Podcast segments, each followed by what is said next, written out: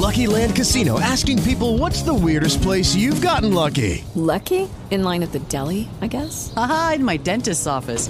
More than once, actually. Do I have to say? Yes, you do. In the car before my kids' PTA meeting. Really? Yes. Excuse me, what's the weirdest place you've gotten lucky? I never win and tell. Well, there you have it. You can get lucky anywhere playing at LuckyLandSlots.com. Play for free right now. Are you feeling lucky? No purchase necessary. Void where prohibited by law. 18 plus. Terms and conditions apply. See website for details.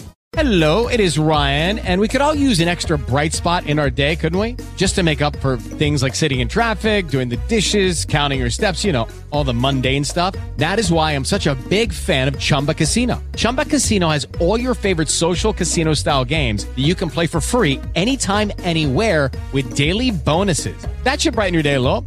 Actually, a lot. So sign up now at chumbacasino.com. That's chumbacasino.com. No purchase necessary. VGW Group. Void were prohibited by law. See terms and conditions. 18 plus. Good morning. Welcome. It is Eric Erickson here. And yeah, I don't do this normally, but um, I feel obligated to do this. If you're in Georgia right now, uh, heavy rain in North Georgia. It has blown out of the Rome and, and the Dalton area. It's just moved out of the Pickens County area. But uh, man, if you were over in the Clarksville area, uh, you're in Helen, you're in Clayton or Hiawassee or my goodness, uh, even the Gainesville area and the Athens area, you're going to get smacked with some rain. Uh, the further north you go, the heavier it's going to be. Really heavy in Dahlonega right now, uh, but this is pushing through. Temperatures will be going back down. That's all I need to say about that. Also, you need to know uh, that the best principal in America is in Georgia.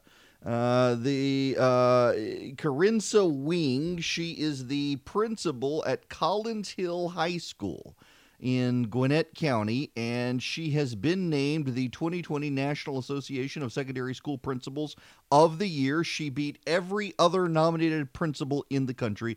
Congratulations to her. Well done. Uh, in Chesapeake, Virginia this is genuine. And, and, you know, I haven't spent a lot of time uh, talking about prostitutes and Halloween this year. I, I, my kids, thankfully, are are phasing out of the desire to go trick or treating. Um, they want to stay home. We have so many people in our neighborhood who come through trick or treating every year. Uh, we we gave away several hundred dollars worth of candy last year and ran out. Uh, and we weren't just handing big handfuls of candy. We had a ton of kids. Um, thousands of kids come through our neighborhood because we live right off the interstate in a planned neighborhood and uh, there's one way in one way out and a bunch of people come through on halloween and uh, we assume this will happen again this year and one of the, the, the worst parts of Halloween is the, the prostituting of our children more and more in Halloween costumes. You you want to go as the girls in particular want to go as a particular character, and the only characters they have are slutted up. It is absolutely obscene the way the Hollywood and, and not just Hollywood, but the, the costume industry wants our daughters to dress up. And unfortunately, there aren't enough dads out there saying this is unacceptable. Uh, absolutely ridiculous. Um, I, I, I could actually do an entire tirade on this. I want. That leads me, however, to Chesapeake, Virginia. This is truly bizarre. Uh, Chesapeake, Virginia has made it a crime to go trick or treating over the age of 12. It is also a crime in Chesapeake, Virginia, to trick or treat after 8 p.m. Uh, you will be fined uh, up to $100 if you are over 12 years old and trick or treating. You could spend up to six months in jail if you are over 12 and trick or treating in Chesapeake, Virginia. Uh, you could also spend up to 30 days in jail if you trick or treat after 8 p.m., as well as a hundred dollar fine. Uh, uh, listen, I, I, am I am all about cracking down on aggressive trick or treating and things like that, but aren't there bigger problems in life than jailing a 13 year old for six months because he knocked on someone's door and asked for candy? hey, he, he shows up at 8:01 p.m. They're like, "Uh, you've got to be in jail for." Six months for one, and we're not going to run concurrent sentences, so you got to be in for another 30 days. So seven months in jail for you, Sonny. Oh my goodness. Okay. All right. All right. All right. Um, I want to spend some time this morning on mythologies.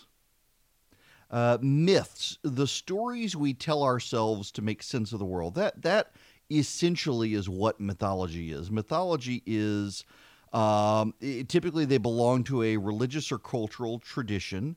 Uh, a myth is a an explanation essentially for the way the world works. Uh, stories of humans, uh, leaders, um, of legendary characters, e- explaining things uh, on how the world works. So, for example, the ancient Greeks believed that uh, the goddess of the harvest was named Demeter. And Demeter was one of the children of Kronos. She was a sister of Zeus. And she had a daughter named Persephone. And Persephone was married off to Zeus's brother Hades. Real incestuous relationship these Greeks were in. And eh, the way the ancient Greeks explained the seasons was that uh, Persephone was allowed to come up uh, out of hell for the spring and the summer. And Demeter, goddess of the harvest, would allow things to bloom and grow green. And as the time came for Persephone to descend back again into hell, uh, things would begin to die off. And uh, ultimately, in her descent into hell, uh, things would completely die off. And uh, that explained the seasons that, that Demeter was upset and then rejoicing as her daughter cyclically did this.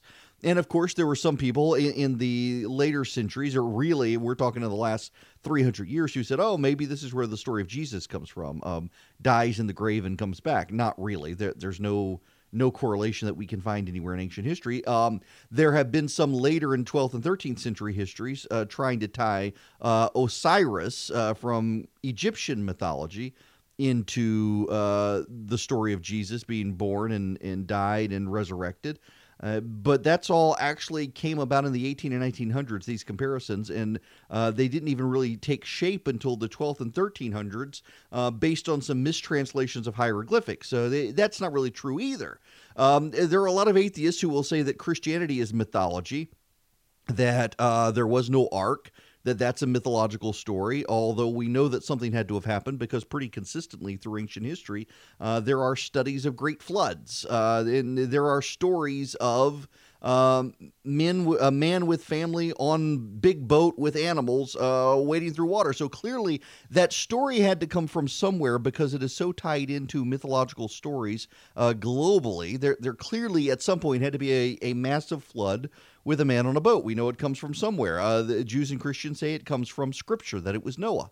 Um, so, but there are mythological stories of the creation of the universe. There are mythological stories of the uh, of how things work on the planet. Of of there are mythological stories of the greening of the grass. There are mythological stories of what the wind is. Mythological stories of how the sun moves across the sky in the day. Um, it's what people do to explain life. And in politics, there are mythological stories. People on the right tell themselves stories. People on the left tell themselves stories uh, it, it- as a way to explain things. And I've got to tell you, I'm sure there are people on the left who can tell me there are mythological stories on the right. In fact, they believe that tax cuts stimulating the economy are a myth, are a myth told by the right. That's not true. We know there's plenty of evidence, economic evidence out there that tax cuts stimulate the economy. But what about the myths the left the left tells themselves? Uh, Donald Trump didn't win. Hillary Clinton didn't lose. The Russians stole the election. What about that? Uh, or there's this latest one that the rich pay less in taxes than the poor. This has circulated for some time. You know, Warren Buffett has pointed this out uh, on numerous occasions that he pays more, or his secretary pays more than him in taxes, and that's not actually true. And and the argument Buffett was actually going for is that he pays a smaller tax rate. Buffett makes his money largely by the selling of stock. That's how he generates his income. He may get paid a dollar a year, but then he makes millions on dividends and, and other things, and that money is taxed because it is capital, and the government prize values capital, and the government wants to make sure that capital is used uh, efficiently so that it can be poured back into the economy. The government taxes capital less than it does income. So Warren Buffett's secretary may pay a 30% tax rate on her income, which Warren Buffett would as well if he met that much. And, and Warren Buffett only pays 15% on his capital gains. But Warren Buffett uh, is paying taxes on millions of dollars, and his secretary's not, so he still pays more money. Uh, but the left has twisted this into their mythology that this is another evidence of the rich paying less uh, than taxes. Well, we've got this shaping up as well in this new claim that's out that somehow or another uh, the rich actually pay less in taxes overall. The 400 billionaires in this country pay less in taxes. Uh, MSNBC is peddling this story, and the reason they're doing it is because it's become a central part of Elizabeth Warren's campaign. Elizabeth Warren wants to argue that the wealthy aren't paying their fair share in this country, their fair share. Now, who determines their fair share and what is fair? Well, that's the mob through the government. And it's based on jealousy. The entire policy is based on jealousy. And she's got several economists from Berkeley who are out there peddling these studies for her, showing that the wealthy pay less than the poor, and we need a wealth tax. Here they, Katie Tur interviewing Gabriel Zucman, one of these professors, on MSNBC. Gabriel, let's let's talk about that. Um, Germany, Sweden, the Netherlands, and Austria all abandoned their wealth tax. Does this does this version of it, this Warren version of it, address the, the problems in Europe? Yes. You know, look, taxes are neither bound to fail or to succeed. You know, tax avoidance, tax evasion, tax competition, these are not laws of nature. These are choices that we make. Sometimes governments choose to let tax avoidance fester and they choose tax competition. That's what the European countries did. But the US can make other choices, and the US can learn from the European experience. And the, the Warren wealth tax, for instance, learns from that experience. It starts much higher in the wealth distribution, 50 million. In, the, in Europe, it was 1 million. It has no exemptions, no deductions whatsoever. It comes with much more funding for the IRS to make sure that tax evasion uh, is limited. And, you know, the difference between the US and Europe is in Europe, if I'm French and I move to London, I don't have to pay taxes anymore in France. Mm-hmm. In the US, if you're an American citizen, even if you move abroad, you still have to pay taxes I know in the US. Well. so that's a big difference. That means Yeah. you don't have this problem of tax competition.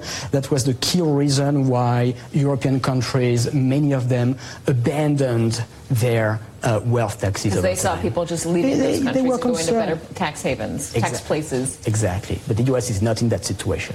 Well, and it's somewhat different in Europe as well because in Europe uh, they're now treated very much like states under the European Union. And when you move from California to Texas, you no longer pay California taxes in Texas. He, he misses that. Uh, but th- this conversation went on, and notice well, Elizabeth Warren getting tax advice from a European, from a Frenchman. It sounds like. John, why is this a, a new idea now? Why is this not something that had been discussed beforehand? Well, it's become uh, a prominent idea now because there is so much focus on the widening uh, uh, gap between rich and poor in the United States and the way our economy has evolved toward greater and greater levels of income inequality. Now, there are valid objections to the wealth tax, and you hear that from people like Larry Summers, who uh, the former uh, Treasury Secretary and National Economic Council Director under President Obama, uh, arguments that there are measurement problems, that it is difficult to come up with an estimate every year. There'll be a lot of tax evasion. When I interviewed Andrew Yang, the Democratic uh, presidential candidate, a couple of weeks ago, he said, in practice, it will be anywhere from problematic to a disaster. But the reason it's coming up now, and well, Bernie Sanders, of course, has a, uh wealth tax which is higher than Elizabeth Warren's, is because there's so much frustration among uh, middle and working class people who have not been able to get ahead in this economy, and they've seen people uh, at the top doing a whole lot better. See, again, this is pretty much a, uh, an admission that it is premised on jealousy and it won't work. Well, Here's what you need to know about uh, this: these economists who are helping Elizabeth Warren do this. Uh, their data is wrong uh, because one of the things that they've done in their plan and, and in the book that's come out to justify all of this is that they ignore government subsidy. So, for example, uh, if you are listening to me right now, you are a senior citizen and you get Social Security, then you are that money is not attributed to you as income. So your income in their calculations look less than it actually is, even though you would consider your Social Security check income. So, for example, you get a thousand dollars in monthly income, and on top of that, you get nine thousand dollars in government assistance, Social Security, disability, uh, welfare, what have you. So you you actually have ten thousand dollars. Well, they ignore the $9,000 of your income. So let's say you pay $500 in sales tax. This is one of the other problems is they treat sales tax uh, as a tax on you and as attributable only to your real income, not your government assistance income. So they would say that you who makes $10,000 and pays $500 in sales tax in a year, that you pay 50% of your income in taxes. Now, why? How? how uh, Five hundred dollars is not fifty percent of of ten thousand dollars. Nope, it's not fifty percent of the nine thousand dollars in government subsidy. It's it's fifty percent of the thousand dollars that you yourself generated without government assistance. That that's how they get the number uh, that the the um, that low income earners pay more than the rich. Another thing that they do is they attribute, for example, corporate taxes to shareholders. Now, this is very important because a lot of poor and middle class people do own mutual funds and, and do so differently from rich people. Well, they attribute the taxes paid by corporations directly to the shareholder. So if you've got a 401k and it owns shares in Walmart, for example, uh, the taxes that Walmart pays are attributed to you by virtue of your ownership of a mutual fund. That's how they calculate this. Now, uh, there are plenty of economists out there who have debunked this stuff in the last couple of weeks, but MSNBC and the left continue to push this stuff as a narrative, as a mythology of injustice and inequality in the United States. And they're trying to shape public policy based on this mythology that somehow the rich are getting away with all sorts of stuff in this country. And in large part, this is all to defend Elizabeth Warren who wants a massive new tax on the rich. Welcome back. The phone number, if you want to be a part of the program, 877 97 Eric, 877 973 7425. I want to spend a little bit of time this morning in this hour talking about the mythologies the left tells themselves really to keep themselves going right now. Uh, one of the mythologies that the left, eh, well, certain aspects of the left these days are telling themselves is that the Russians are stealing the election, and it really is polluting the Democrats. We had the Mueller report now. The Mueller report shows that, yes, the Russians, and this is inarguably a fact, the Russians did try to interfere in the American electoral process. And, and before you say, well, we do it too, uh, no, we, we don't do it in this way. The, the Americans have always been very, very open with candidates they prefer, whether it's Barack Obama or uh, Donald Trump. Uh, it's it's open, it's transparent, it's not some sort of subversive effort uh, to create memes on the internet and convince people of things. We haven't done that. The Russians have. We might as well acknowledge the Russians have, and I think we should all be able to agree that it's bad. Um, the the Mueller report clearly shows the Russians did try to interfere with the election, but the Mueller report shows there's no evidence they were successful, and it shows there is no evidence that uh, they collaborated with Donald Trump. In fact, it shows quite the opposite. Uh, the Trump campaign did not collaborate with the Russians. Well, it doesn't matter when you're on the left. Uh, because on the left, uh, they have these mythologies they have to believe, and they can't accept that Hillary Clinton, the wife of a former president, a former senator herself, and a secretary of state, was a bad candidate. Uh, what they must tell themselves as they curl in the fetal position and mutter at night is that uh, she was a wonderful candidate, a wonderful, wonderful candidate, and uh, that she lost because the Russians stole it. Pay no attention to her failure to go to Wisconsin. Pay no attention to her failures to go to parts of, of Michigan. Pay no attempt. Uh, no, pay no notice to her not going to Western Pennsylvania.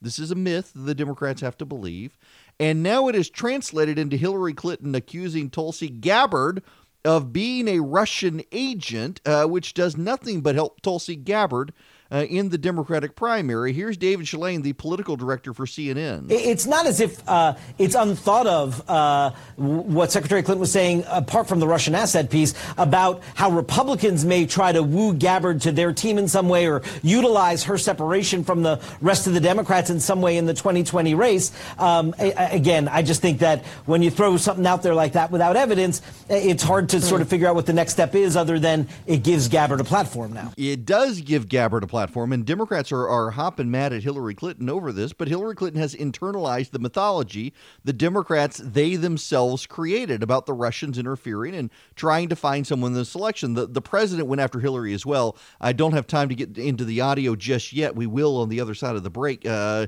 about what the president says about Hillary Clinton, who, by the way, Democrats are thinking maybe we need to get her in the race. May, maybe it's time for a rematch. Uh, mano a mano. Clinton Clinton versus Trump. Uh, the the Democrats are trying to tell themselves things. One of the other things they're trying to tell themselves is that Trump is Hitler. You know, when George W. Bush was president, the Democrats really have a fixation with calling their opponents Hitler. Um, I, I, have oftentimes in the past referred to George Bush as George Jimmy Bush Hitler Halliburton. The Democrats were convinced that he was uh, a, a pawn of Halliburton and akin to Hitler. And, and now they're going after Donald Trump as Hitler. These are the things, the mythologies they tell themselves. They stare in the mirror and, and suggest to themselves that they are superior to the Republicans because of these sorts of things. But I don't know that it's going to get them very far with the voters. Other trade deals that we've done, we've done South Korea, which is a fantastic deal for us. Turned out even better than we thought. Uh, South Korea was a terrible deal the person in charge of that particular deal, Hillary Clinton, if you've heard of her, she's the one that's accusing everybody of being uh, a Russian agent. Anybody that is opposed to her is a Russian agent. So that's a scam that was pretty much put down. Uh, Tulsi, I don't know Tulsi, but she's not a Russian agent. I don't know Jill Stein. I know she likes environment. I don't think she likes Russians. Uh, if she does like them, I know she's not a asset. She called her an asset of Russia. Uh, these people are sick. There's something wrong with them. But uh, I think that uh, Tulsi Gabbard probably got helped quite a bit by this stir. I think we were helped because it shows for two and a half years we end up winning. I had to go through two and a half years. If she would have done this earlier, people would have realized what a scam it is. Everybody's a Russian or a Russian agent or a Russian asset. I mean, the president is making sense there uh, that yes, Hillary Clinton refers to everyone these days as a Russian agent. Uh, Tulsi Gabbard is, Jill Stein is, the president is. Uh, you, have got um, Democrats out there now pushing back on her about Tulsi Gabbard. Uh, even Bernie Sanders, who would know a Russian.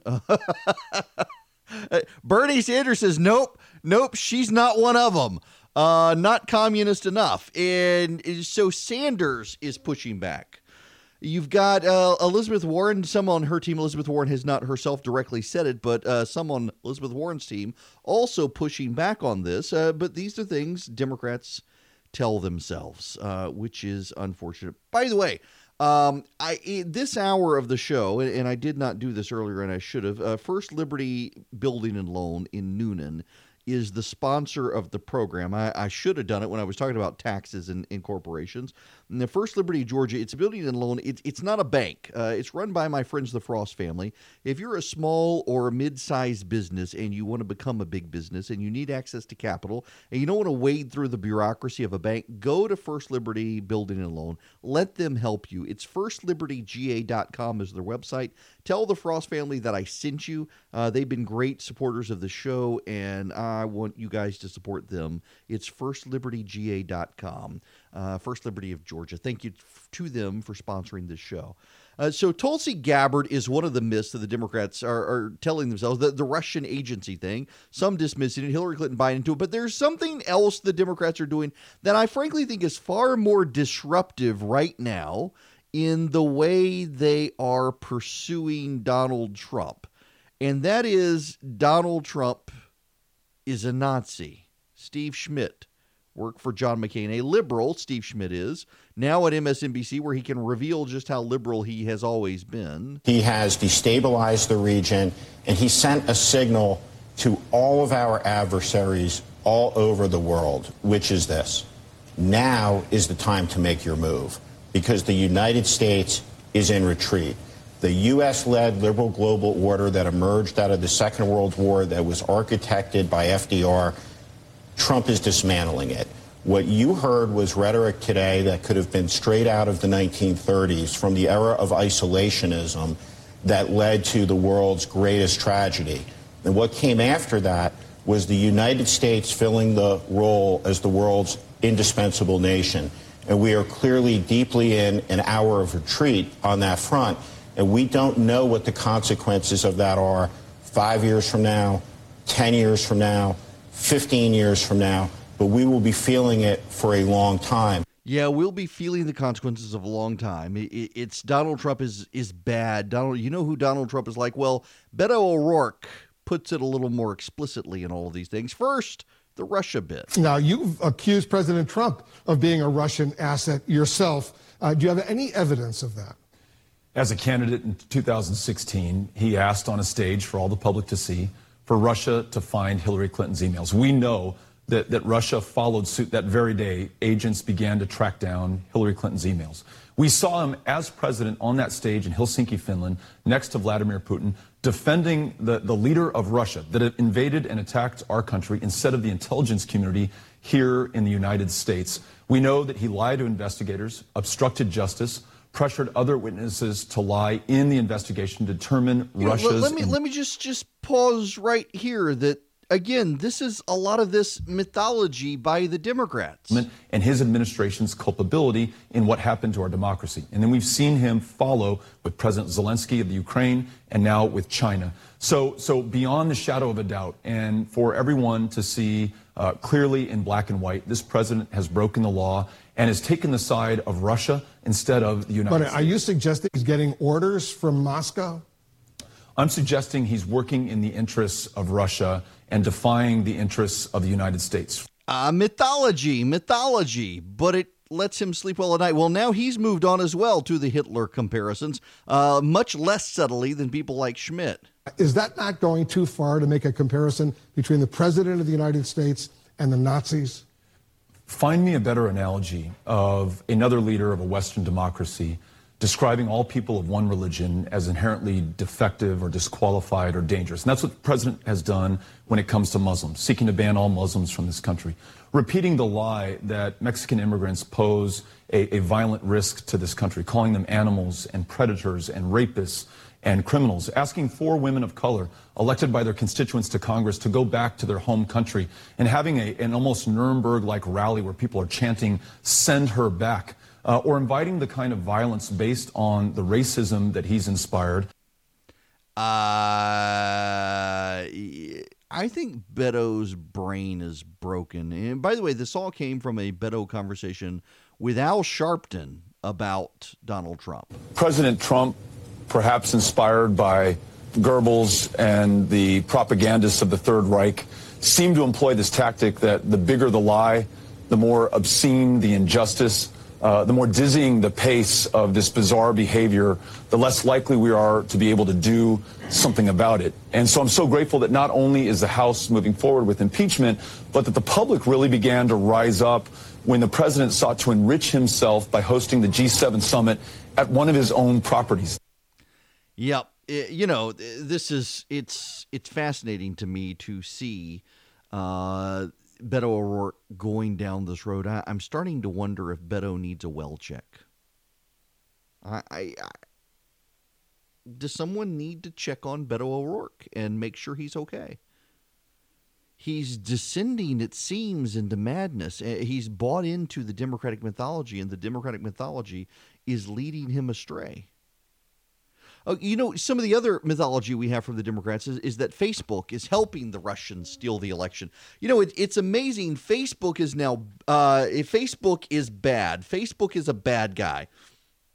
According to the Democrats now, Facebook is is at fault for everything. Back, I, am old enough to remember when the Democrats were enamored with Facebook. Back in 2008 and 2012, uh, particularly 2012, as Facebook really grew, uh, the Democrats ran a series of flattering stories about how the Obama administration was tapping into the data of Facebook to mobilize voters in a way Republicans could not compete with. You had what's his name? Um, oh, what was his name?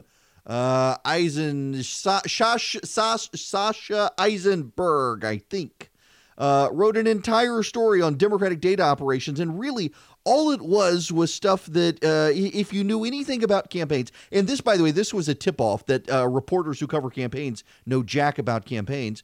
Um, all this book did, and all this coverage did by this guy about the Democrats using data, was how campaigns on both sides for years had micro targeted voters to turn them out. It's just now they had a new resource to be able to do that, and Facebook was one of those resources where you could go in and you could say, I mean, for example, this is very easy to do. Uh, we do it with with ad targeting for this here program. Find all the people in a certain area who watch Fox News and like Rush Limbaugh. Uh, and the odds are you will find someone who likes the show or, or Ben Shapiro and, and uh, add some names and narrow the pool uh, narrow the radius of, of location where you want to find people. And you can micro target people who might be open to you because they're open to these things. Facebook is a very robust ad platform anybody can go in there and do it with an ad account. Uh, it doesn't just have to be a campaign. Anyone can do it. General motors is doing it. Johnson and johnson is doing it. Walmart is doing it. All of these online uh, athletic apparel companies are doing it that you see all over over facebook. Uh, they're all doing it. And they're all using the platform in a way that Democrats can use the platform, and that the Democrats did use the platform in 2012 that they got so right. And then Donald Trump beat them in 2016. And oh my goodness, some Russian outfit spent $20,000 on ads on Facebook. Therefore, the Russians control Facebook and face and Russia stole the election via Facebook. Mark Zuckerberg, evil, antichrist. That's where we are. Now, I got concerns with Facebook. I got concerns with my privacy on Facebook. I got concerns with how I can look at something on Facebook and then start seeing ads pop up all over the place for stuff. I got concerns. But I don't think they're evil. I don't think they're a malignant force like the left now does. The left would be fine with Facebook if Donald Trump had lost the election. Someone would come out with a flattering story about how Hillary Clinton's campaign used technology on Facebook and won the election, and everyone would love Mark Zuckerberg right now but he's the bad guy because Donald Trump won. And if you didn't stop Donald Trump, if you weren't actively involved in opposing Donald Trump, then you're bad. And because Facebook dared to allow them on the platform, Facebook is bad. Now, Republicans have their own concerns with Facebook. Josh Hawley, been a very big critic of Facebook. I disagree with him on some things. I agree with him on some other things. And listen, let's take Google. By Google's own logic, Google is a company whose own employees say it is important to have minority voices shaping the algorithm on Google so that Google's algorithm it can find and display uh, the data and the information relevant to those communities. Based on their own argument, shouldn't conservatives play a role? Because otherwise, I mean, my guess is that they're okay with conservatives not having their data displayed. I, am guessing they're okay with conservatives being shut out of the algorithm because Google employees are pretty hostile these days towards conservatives, much more so than any tech company, save Twitter. Google employees are very hostile to conservatives. But if Donald Trump loses next year, it will not be because Google censored Donald, Trump. It won't be because Facebook censored Donald Trump. The fact is, there's so much information. There is information overflow. It's going to be real hard to blame a tech company because of a candidate. It, it, but the Democrats are trying.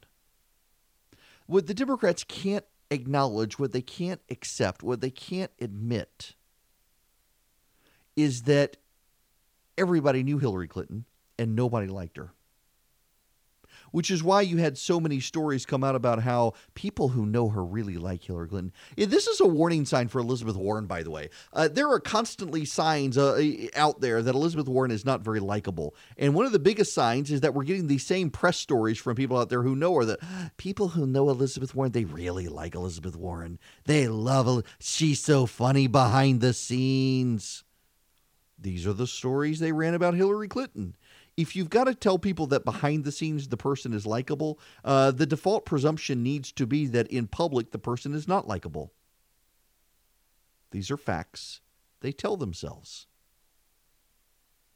And people should be concerned about these things. Pe- people should be concerned uh, particularly if you're a Democrat. And by the way, we'll get to this. There's a big story in the New York Times that uh, the Democrats are starting to look for other candidates. They're not impressed with their current crop of candidates. Now, these were the same stories that the Republicans were running in 2012 and, and 2016. Uh, that is there anybody else out there we could find? In 2016, of course, they had like 2,000 Republicans running, and they still weren't happy and they wound up with Donald Trump, who dominated everything.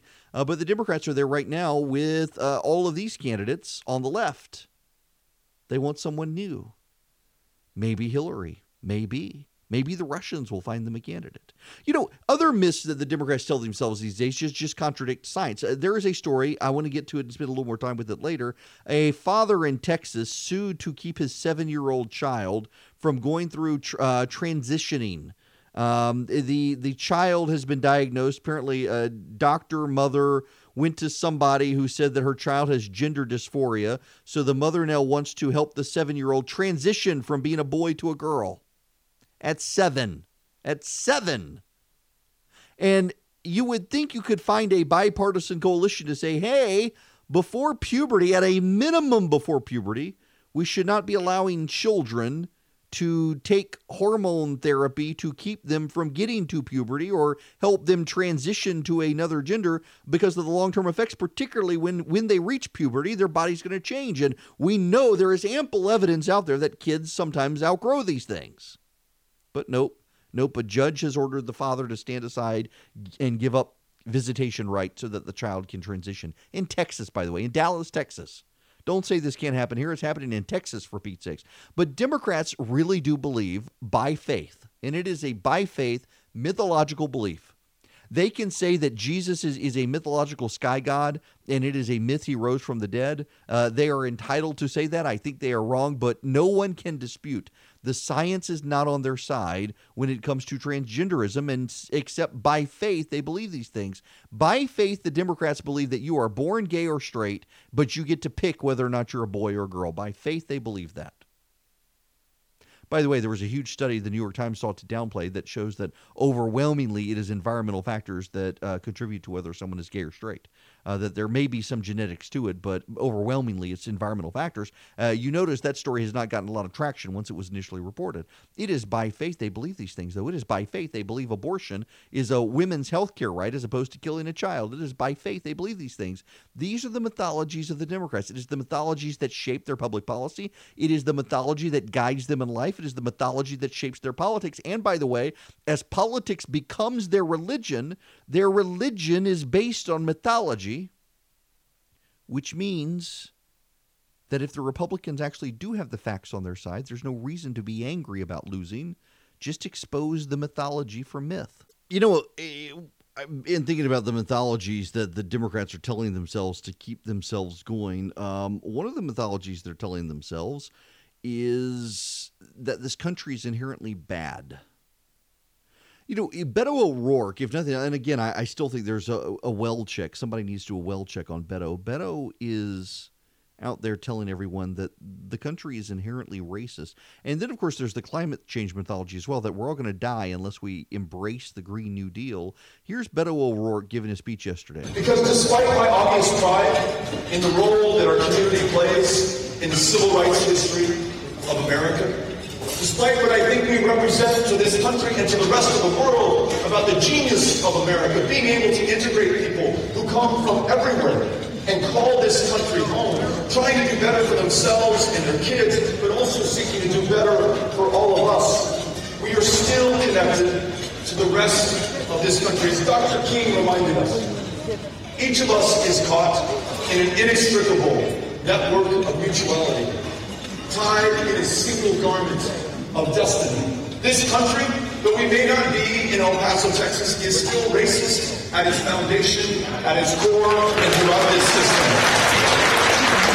Listen to the crowd here going wild for Beto saying that this country is racist. Though El Paso is one of the safest cities in America, is still inherently violent. 40,000 gun deaths just last year in America. No other country in the world this kind of carnage. So though that may not have been our experience in El Paso over the years that I was growing up, or the years that I've been raising my children, That is the experience of America, and we are still connected to this country. And that experience is going to find us sooner or later.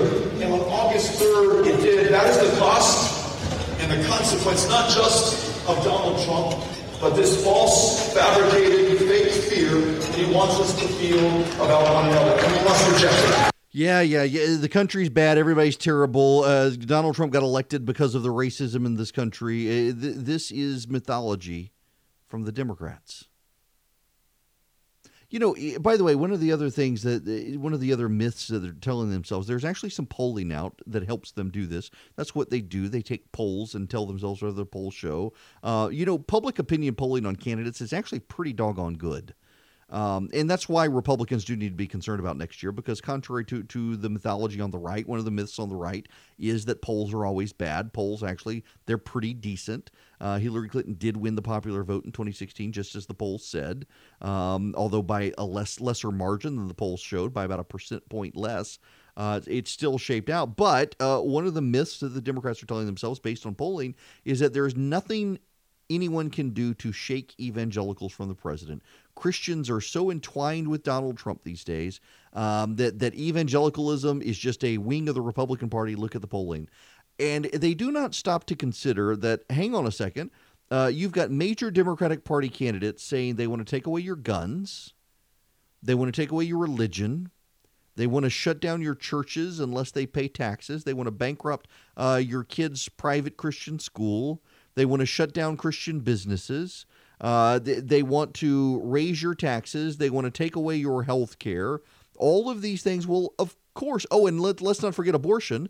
Uh, the the Democratic governor of Virginia actually did say he wanted to allow a woman to give birth to a child, let that child be comfortable, while they decide whether or not to kill the child. He actually did say that, and the Democrats deny he said it, even though he said it. And it's a mythology that evangelicals are locked in with Donald Trump. It is the reality that they are as long as the Democrats continue to go so far left of the radicalism. And the Democrats would rather blame Donald Trump and Jesus than accept they got some serious problems in their party. Hello there. It is Erick Erickson here, the Erick Erickson Show. The phone number, if you would like to be a part of the program, 877 97 Eric, 877 973 7425. Happy to take your phone calls. Phone lines actually are open. You can call. I need to run a hypothetical by you. I was actually thinking about this last night. Uh, it took my the boy needed to go to soccer practice, and I was sitting out on the practice field, and I was actually staring at my phone. I I go to the games, but I didn't have any time to even just mess around on the internet. So I, he was at practice. I sat out there with my wife, and we were visiting with some of the parents, and I was staring at my phone a lot. And I, I saw something, a story about it. Is the governor going to make his appointment soon in the Senate? Uh, and it got me thinking. Before I get to that, I want to tell you that this hour of the show is brought to you by First Liberty Building and Loan. FirstLibertyGA.com is their website. The Frost family, tremendous good Christian conservatives in Georgia. If you're listening, it doesn't matter where you are in the country, they can do business with you. You don't have to be in Georgia. Uh, anywhere in the country and uh, they make loans to businesses and they're not a bank so they don't have a bank bureaucracy. They can do it themselves so you should go check out the frost family. Uh, see what they can do for you. Go to firstlibertyga.com they support the show. I want you guys to support them uh, as thanks for helping me get this off the ground. firstlibertyga.com so i'm sitting on the soccer field and it dawns on me what if Isakson stuck around? Johnny Isakson is the senator from Georgia. Uh, for those of you listening outside of Georgia, Johnny Isakson is the United States senator from Georgia. He's the senior senator, and he is in poor health. He has Parkinson's disease. Uh, he has fallen over a number of times. Uh, he has become very, very frail, and he signaled his time is up. Uh, he is not going to serve through his term. He is going to retire from the Senate uh, January 1st.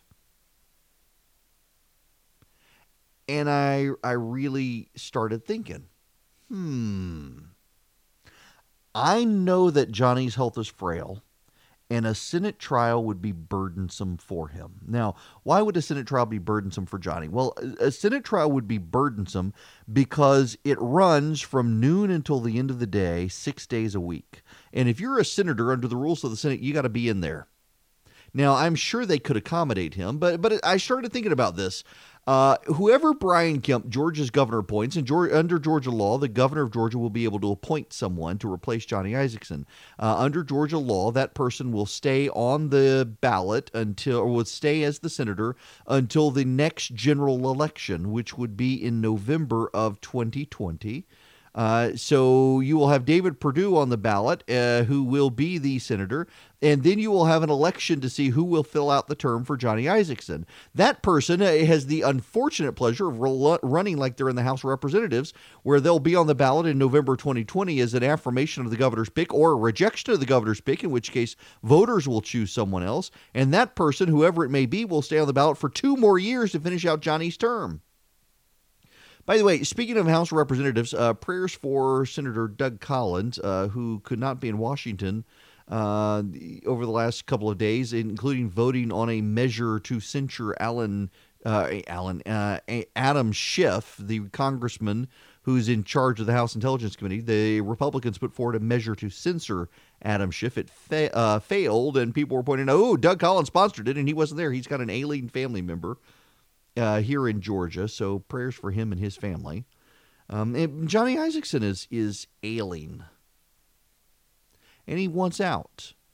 But I wonder if this is under consideration. Now, Isakson, uh, he's not retired yet, and he could walk back his retirement. Uh, I don't know that people would object. Uh, Democrats certainly would. I, I don't know that. Um, that Brian Kemp or the Senate itself would be upset about it if Johnny Isakson stayed for the impeachment trial to avoid a sticky issue for Republicans. So I, I can tell you something on that front. Uh, I told you guys last week this was going to happen. There were a lot of people who laughed at me and said I don't have good sources. And, you know, everyone always tells me I don't have good sources. And, and here I come breaking news ahead of the press. And then the press reports the news and, and they totally ignore it. I told you people here last week that the House of Representatives would not be pushing impeachment by Thanksgiving. It would be Christmas when they push out impeachment, and that would put a trial in the Senate in January. And people said, no way, no way. They've got to have this done by the end of the year because of the Iowa caucuses. And the response from the, the senior Democrat I talked to was that they don't care.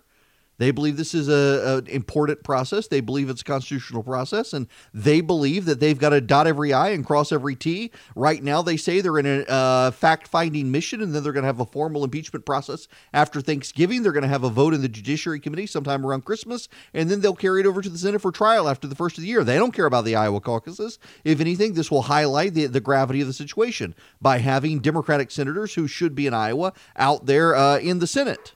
They they think it's a big deal if you hear barking in the background. That's my dog who is right outside the door. The Democrats are taking this seriously. Whether you or I like it or not, whether we think there's anything impeachable or not, they they are dotting i's and crossing t's.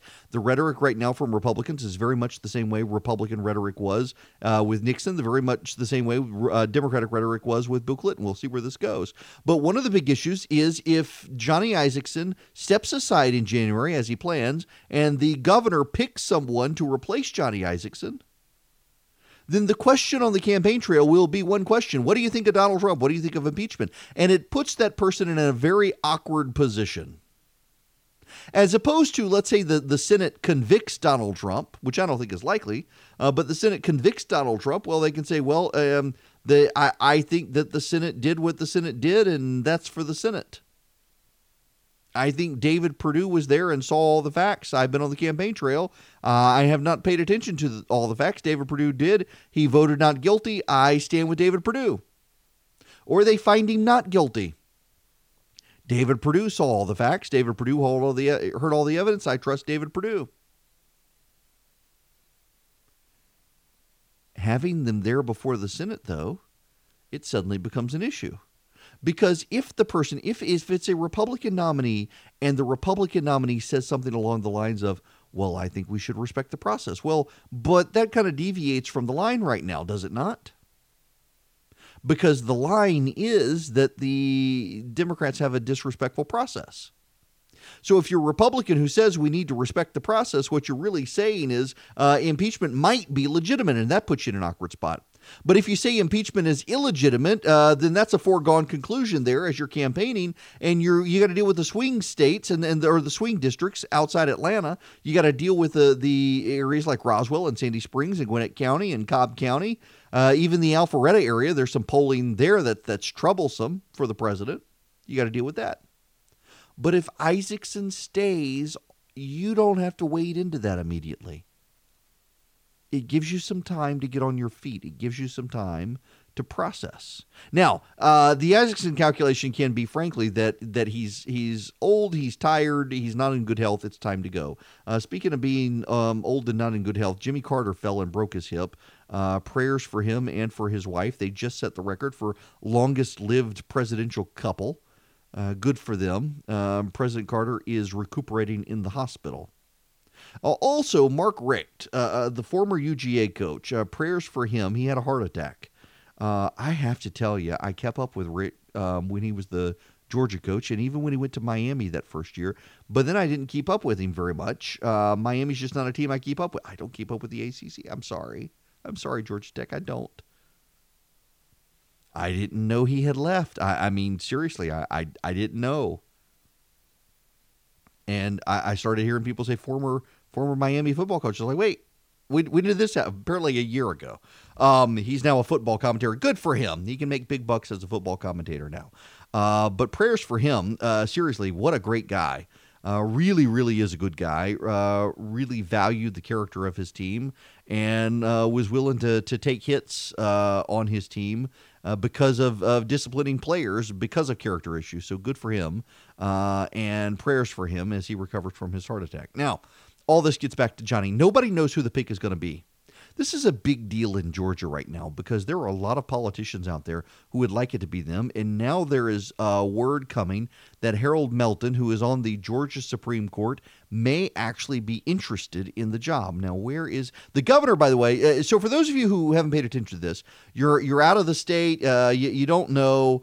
Um, the governor in Georgia decided he wasn't going to play the backdoor games uh, that can get politicians in trouble. What he decided to do was to open the process to anyone and everyone who wanted to be senator. And a bunch of people have applied. Well over 500 people have applied for the job. Now, uh, they will weed this out. And, and the way it works is that, listen, if the governor just did a backroom process, there would be someone out there who got their feelings hurt and that person would go to the Atlanta Journal Constitution or a local news channel somewhere in the state and they would grumble that I can't believe the governor didn't think of me. I held a huge fundraiser for the governor. I just don't understand why I'm insulted. The governor decided instead of going that route, he would make everybody apply for the job. And if you didn't apply, he didn't have to consider you. And that essentially called the bluffs of the people who wanted to be considered but didn't want to put their name out there. That eliminates a good number of people who are in elected office, but also eliminates a good number of people who are not. And no, it will not be me. Buddy of mine texting me, listening to the show. No, no, no. In fact, a buddy of mine who is in the United States Senate texted me and said, Why don't you put your name in the hat? I'd support you. I said, You would be the only one. There's no way. Plus, I make more money than a senator makes. um, so the governor, by doing this, has been able to weed out a lot of people. But now there's one name that is circling. Greg Bluestein has this uh, story in the AJC. Georgia's top judge met with Governor Kemp to express interest in applying for the Senate seat, adding a new wrinkle Georgia Supreme Court Chief Justice Harold Melton spoke with the governor last week to discuss the possibility, but has not submitted a resume for U.S. Senator Johnny Isakson's seat. Melton would be one of the highest profile officials competing for Kemp's favor if he decides to apply. He would also be one of the most unconventional contenders given his tenure on the bench and lack of political experience. He's a former lawyer he worked in the Attorney General's office. He served Governor Sonny Perdue. He was his executive counsel, and then Governor Perdue put him on the Supreme Court. Uh, he remains close to Sonny Perdue. He became the uh, court's chief justice. Um, and so he's got backing from Sonny Perdue, who is uh, widely attributed as, as pushing the president's endorsement of Brian Kemp. It would be an intriguing pick. And he's also black. See, I, I, say that last because a lot of people want to elevate. Oh, we'd have a black candidate. No, no, no. You, have got uh, Harold Melton. Uh, Harold Melton is a the Chief Justice of the Georgia Supreme Court. He is well liked by Republicans. He is institutionally, philosophically, a conservative person. Uh, his uh, judicial opinions have shown him to be a conservative. He doesn't have campaign trail experience. The question is, can he raise money? Well, he's an elected official. The, the Supreme Court in Georgia is an elected entity. So uh, he's got experience campaigning to in that degree, although it's a different style of campaigning than the partisan campaigns that most of us are familiar with. He has the ability to raise money. Uh, we certainly know he has the ability to raise money. We have seen his ability to raise money. There are a lot of Democrats who like him. And it would be an intriguing pick.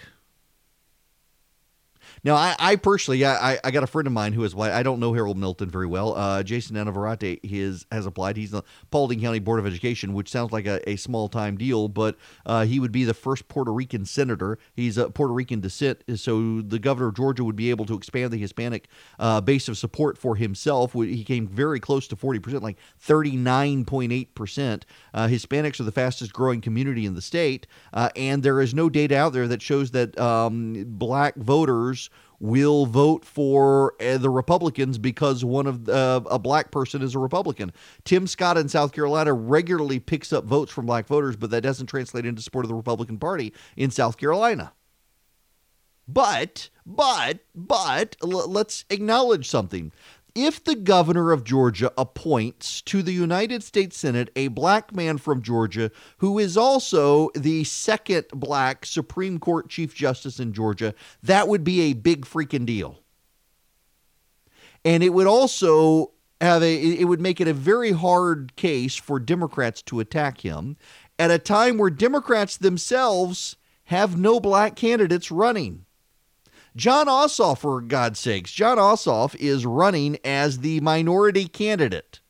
I kid you not. He's out there uh, trotting out John Lewis's name everywhere he goes, and the other Democrats are starting to take offense to this. Teresa Tomlinson's campaign blowing him up for this.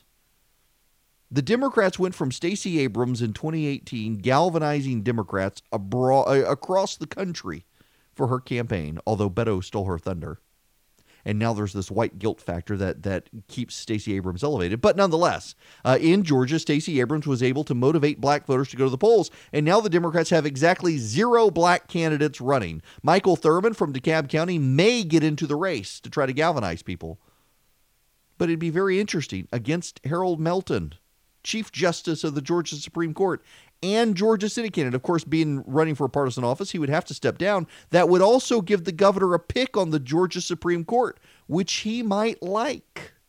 It's an intriguing pick, can we not admit? Well, if you're in the metro Atlanta area next month, uh, traffic's going to suck one day. The President of the United States is coming for a fundraiser in November. Meanwhile, the Democrats are headed into their big fundraiser in Georgia. They will have uh, Stacey Abrams and a host of Democratic candidates, I'm sure, coming. Um, she's going to headline a fundraiser. Uh, to bolster the Republican efforts to fortify Georgia, as the Democrats are also raising money um, the Democrats made big gains in the metro Atlanta area in 2018. Lucy McBath, of course, won the 6th district. Democrats are outraising Republicans in the 7th district. And uh, I'm trying to find details of exactly where it is. It looks like it is uh, TBD, to be determined as to where the fundraiser will actually be, but they're certainly taking it seriously. The president also headed into North Carolina here soon to raise money for the Republicans there. You know, the Republicans in the legislature there uh, are holding on, but uh, the headwinds are against them in North Carolina. Uh, Thom Tillis' numbers do not look good for reelection. And uh, the Republican polling in North Carolina doesn't look good. It's becoming problematic for them uh, as the state moves towards the Democrats. And, and this is, is starting to panic Republicans nationwide. Uh, that in key swing states, six months ago, it looked like uh, there was no way ever was, the Senate would ever be up for grabs. And now it's looking more and more like the Senate may very well go to the Democrats because of a number of seats. I mentioned yesterday North Carolina, Arizona, Iowa, Maine, in addition to Colorado. It's looking deeply problematic for Republicans right now. They are concerned about these states. North Carolina be one of them. They are not concerned about Georgia right now, but they are concerned about the Georgia House seats. Uh, they're concerned about the state legislature in Georgia. Interestingly enough, uh, the Speaker of the House of Representatives in Texas is retiring. Uh, he's caught in scandal in Texas. The Speaker of the House Representatives in Texas uh, was recorded uh, by a friend of mine, actually, who has been on my program, Michael Quinn Sullivan. He's the head of Empower Texas. Uh, Michael Quinn Sullivan is a conservative group that pushes the uh, Texas legislature to the right.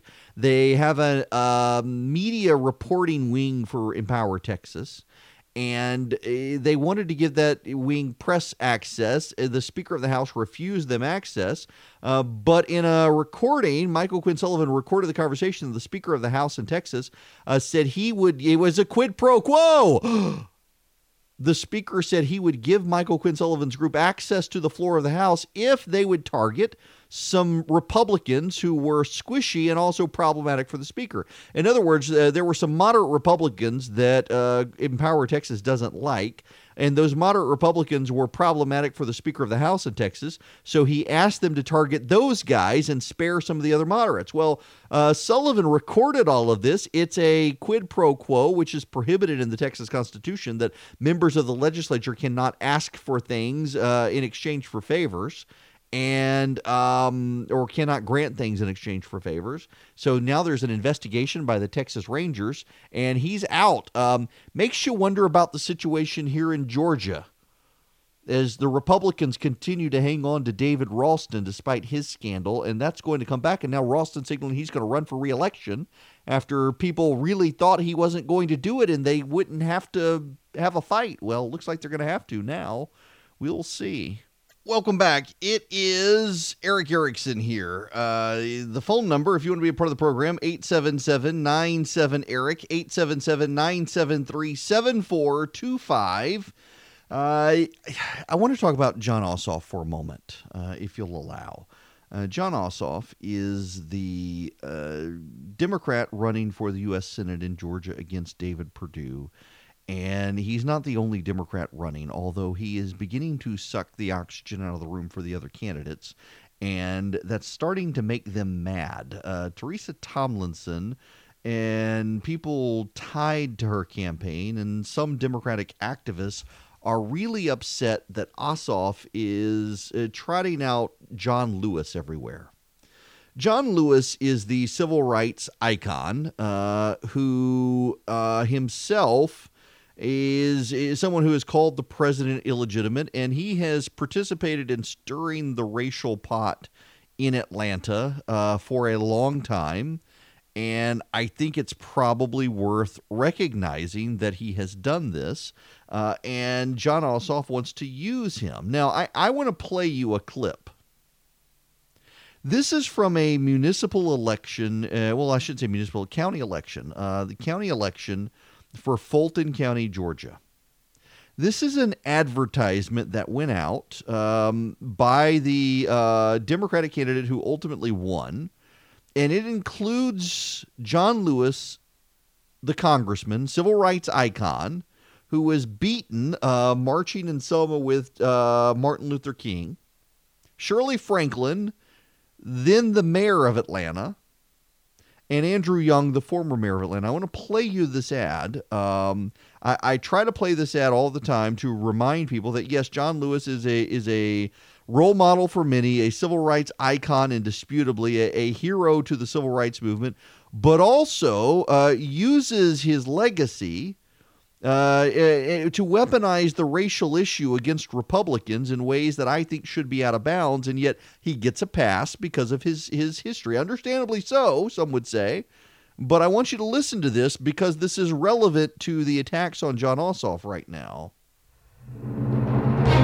This is Congressman John Lewis. And I'm Mayor Shirley Franklin. And I'm Andy Young. On November 7, we faced the most dangerous situation we ever have. We face, this is John Lewis, we faced the most dangerous situation we ever have. In Fulton County, Georgia, that, that is the county uh, where Atlanta is, the most dangerous situation. Now, this is from several years ago. This is about a decade ago. The most dangerous situation we have ever faced was happening in Fulton County, Georgia. What is that most dangerous situation ever faced? Like fighting off dogs and water hoses in the 60s. Oh my goodness, it, it is it's worse. Whatever it is, it is worse than fighting off the dogs and water hoses in the 1960s. This is John Lewis, the congressman, John Lewis.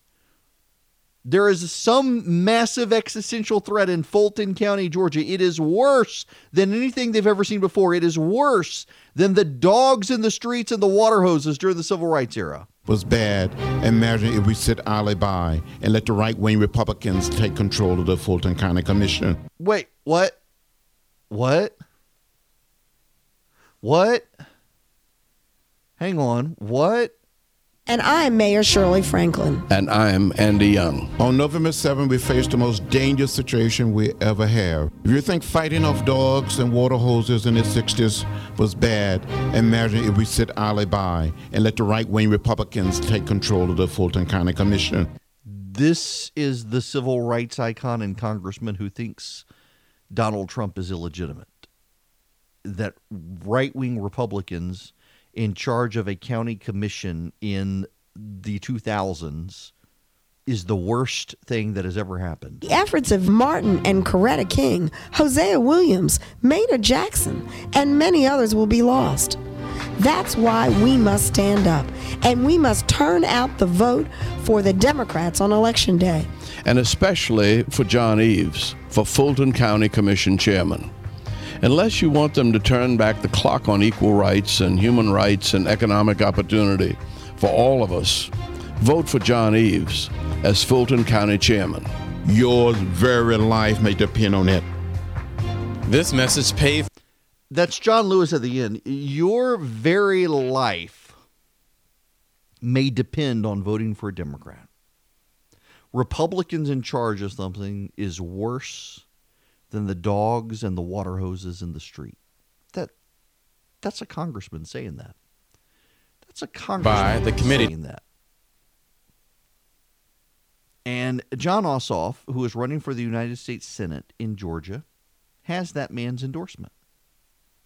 And indisputably so, John Lewis is a hero of the civil rights movement, and indisputably so, he is beloved by Democrats in Georgia. But let, let's put some perspective on this. He also uses that position to say outrageous things. Democrats in Georgia are hopping mad that Jon Ossoff, who they have always kind of viewed as an interloper, is coming in now and using Lewis everywhere he goes. Uh, Ossoff was a staffer, low level staffer for John Lewis. Uh, Jon Ossoff has has magna amplified his his resume more than he should, according to a number of Democrats. That he's he really isn't all that nor a bag of chips in his resume, uh, and yet he uh, consistently plays himself up as some uh, famous documentarian who has brought down uh, rogue regimes through his documentary coverage, and that he was some in depth staff level person for various members of Congress, including Hank Johnson, who thought Guam was going to tip over, and, and John Lewis, who believes Republicans in charge of anything is worse than dogs and water hoses in the streets uh, during the days of Selma. And he's dragging John Lewis's endorsement everywhere he can, and the Democrats are starting to get really upset about it. Um, because you've got a number of candidates who are in the race already.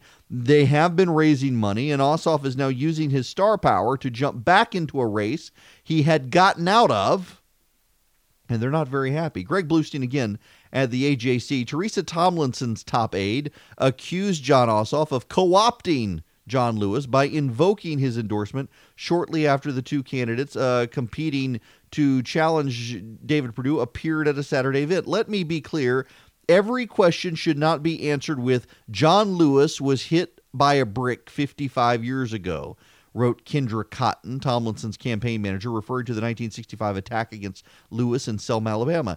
That triggered an extended back and forth with Leslie Small, a Democratic operative and former Lewis aide, who questioned why Cotton would criticize Ossoff for promoting the endorsement.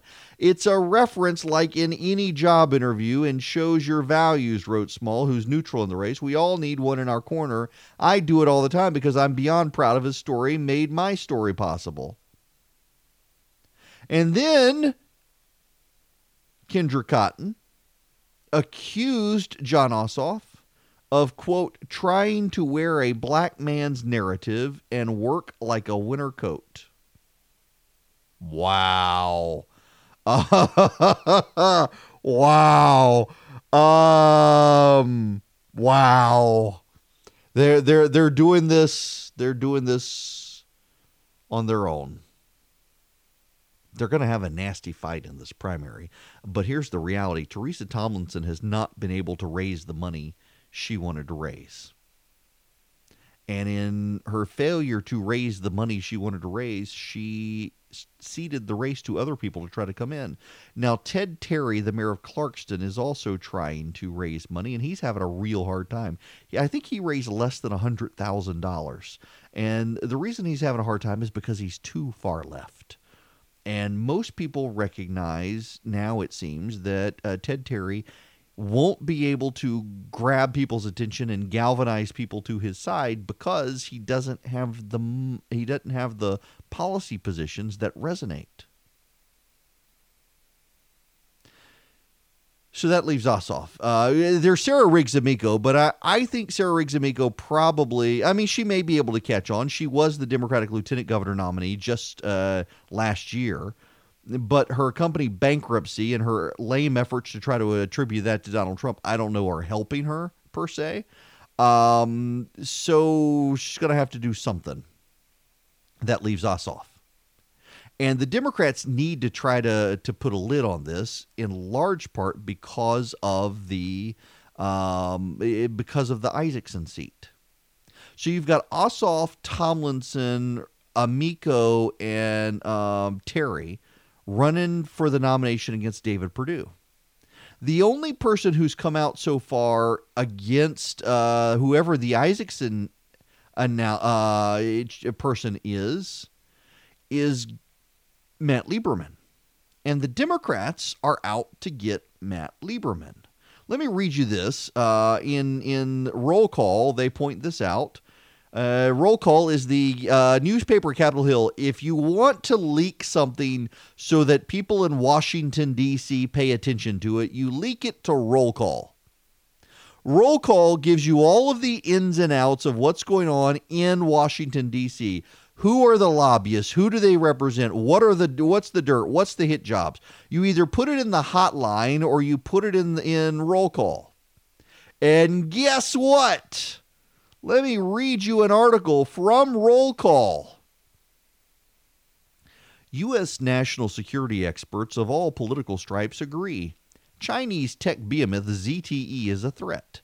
The company is a leading candidate to provide new markets with 5G networks, a lightning fast wireless service that will support advanced technological application. A ZTE 5G network U.S. national security experts warn, would also be able to spy on its users and send purloined data directly to the Chinese Communist Party.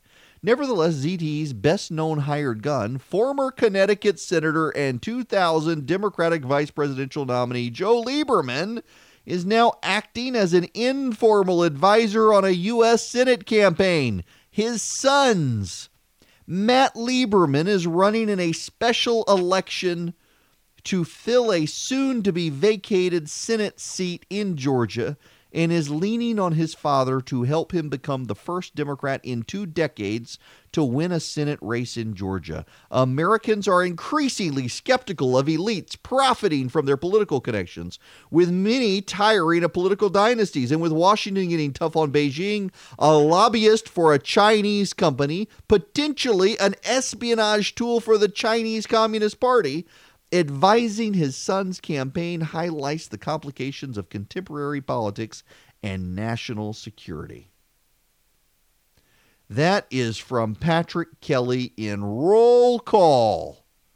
This, my friends, is what we call a hit job.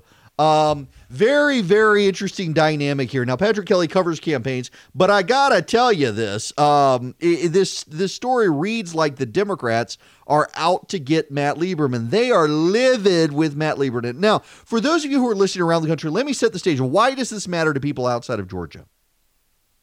Georgia is going to have two Senate seats on the ballot in 2020. They're going to have the David Perdue seat, which should be there, but they're also going to have Johnny Isakson's seat because Johnny Isakson is stepping down from the Senate early.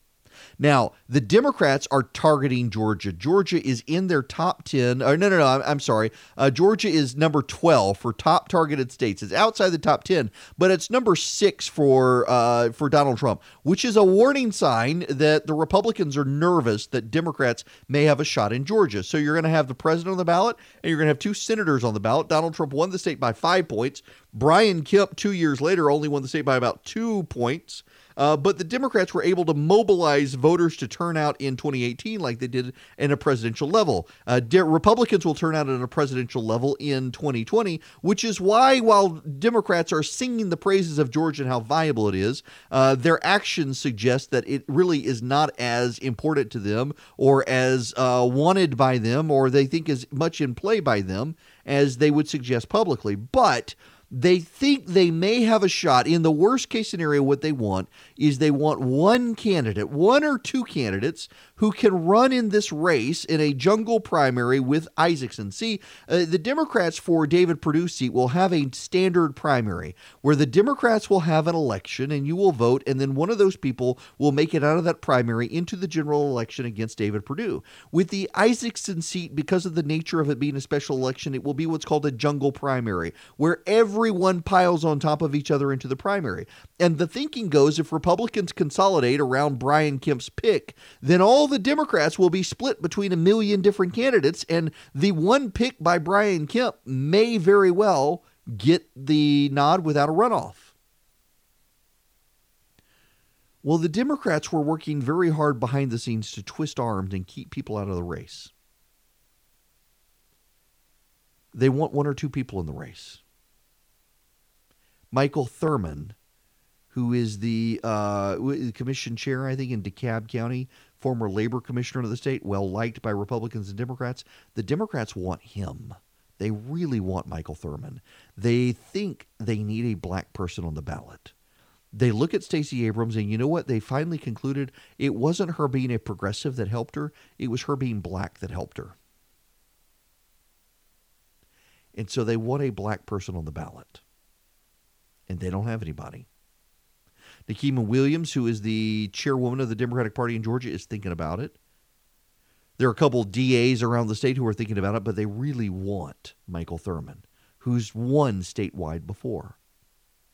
They want that advantage.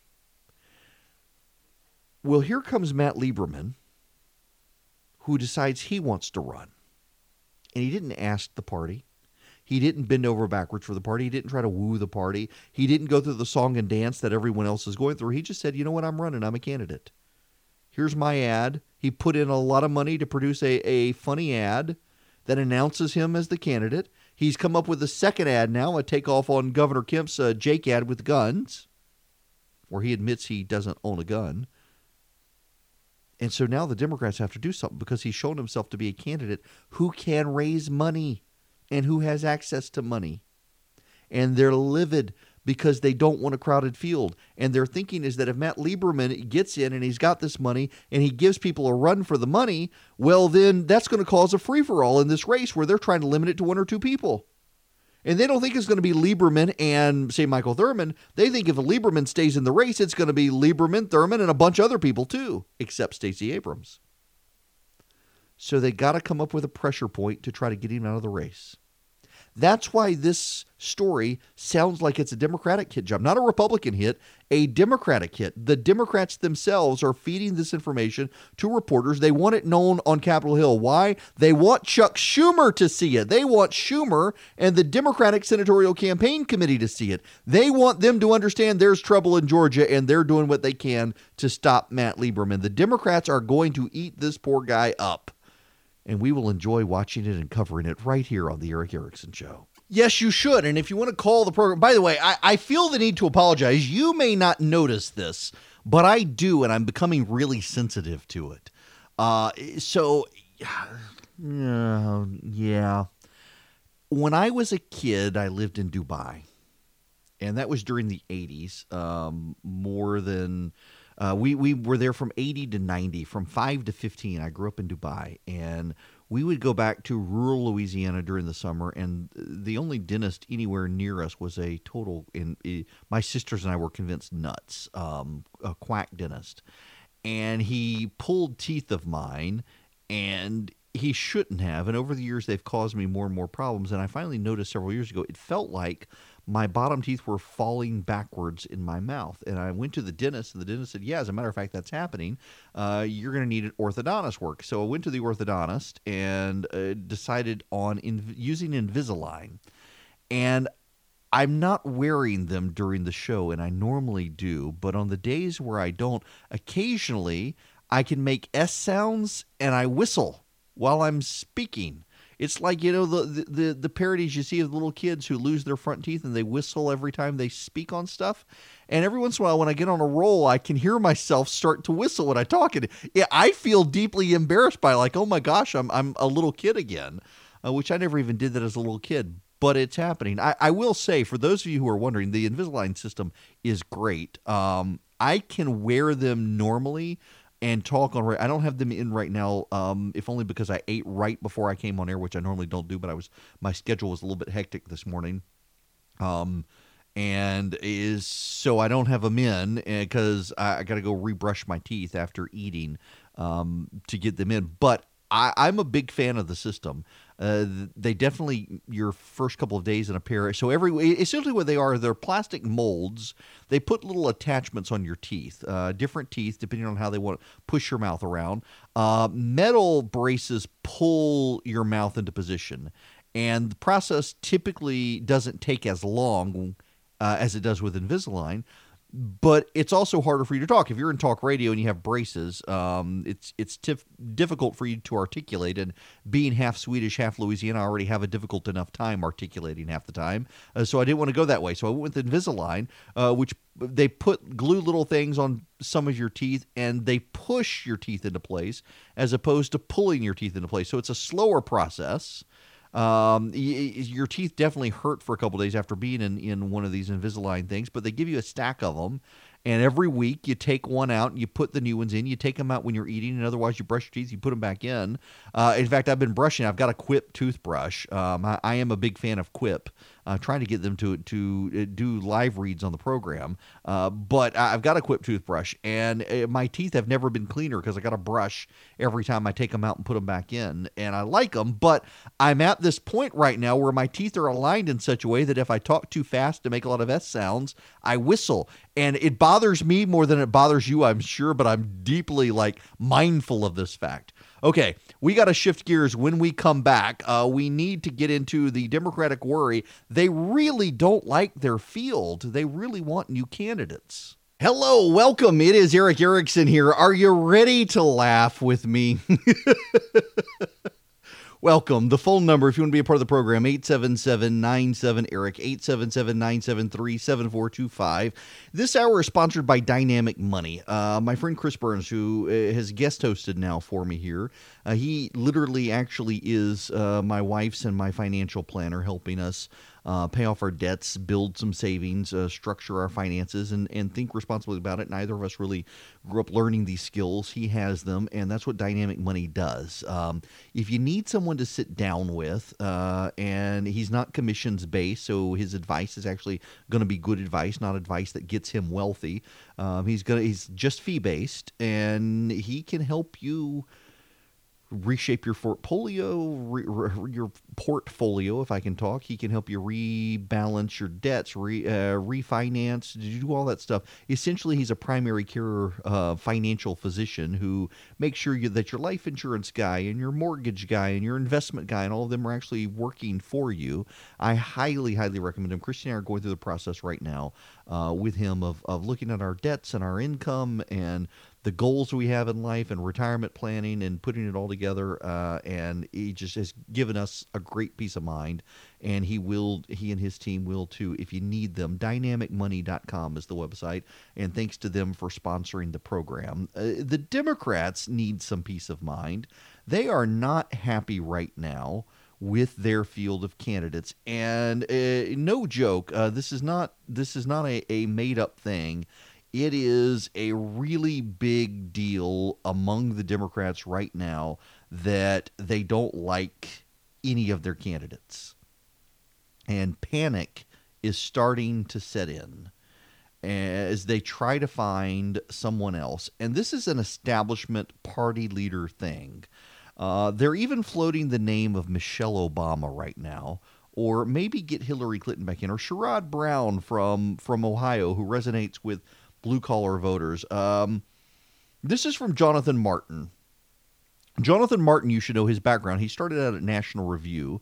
Uh, he leans to the right ideologically, although I definitely think being in the mainstream media ha- has shifted his mind on some things. I don't think he's a Trump fan. Uh, he tries to keep his politics out of it. He's a pretty straight reporter, even if I sometimes disagree with him. Uh, when a half dozen Democratic donors gathered at the Whitby Hotel in Manhattan last week, the dinner began with a discussion of which presidential candidates the contributors liked. But as conversations among influential Democrats often go these days, the meeting quickly evolved into a discussion of who was not in the race but could be lured in. Now let, let's let's keep this in mind. A half dozen Democratic donors, that means 6 for those of you who are in Atlanta. Would Hillary Clinton get in? The contributors wondered. And how about Michael Bloomberg, the former New York mayor? One person even mused whether Michelle Obama would consider a late entry, according to two people who attended the event, which was hosted by the progressive group American Bridge. It's that time of the election season for Democrats. Since the last debate, just anecdotally, I've had five or six people ask me, "Is there anyone else?" No, a, a five or six people. Maybe it's the five or six people who were in this room. Leah Daughtry, a longtime Democrat who has run two of the party's recent conventions, says with doubts rising about former Vice President Joe Biden's ability to finance a multi state primary campaign, persistent questions about Senator Elizabeth Warren's viability in the general election, and skepticism that Mayor Pete Buttigieg of South Bend, Indiana, can broaden his appeal beyond rich white voters. I added the rich, it actually says white voters, but it's rich white voters.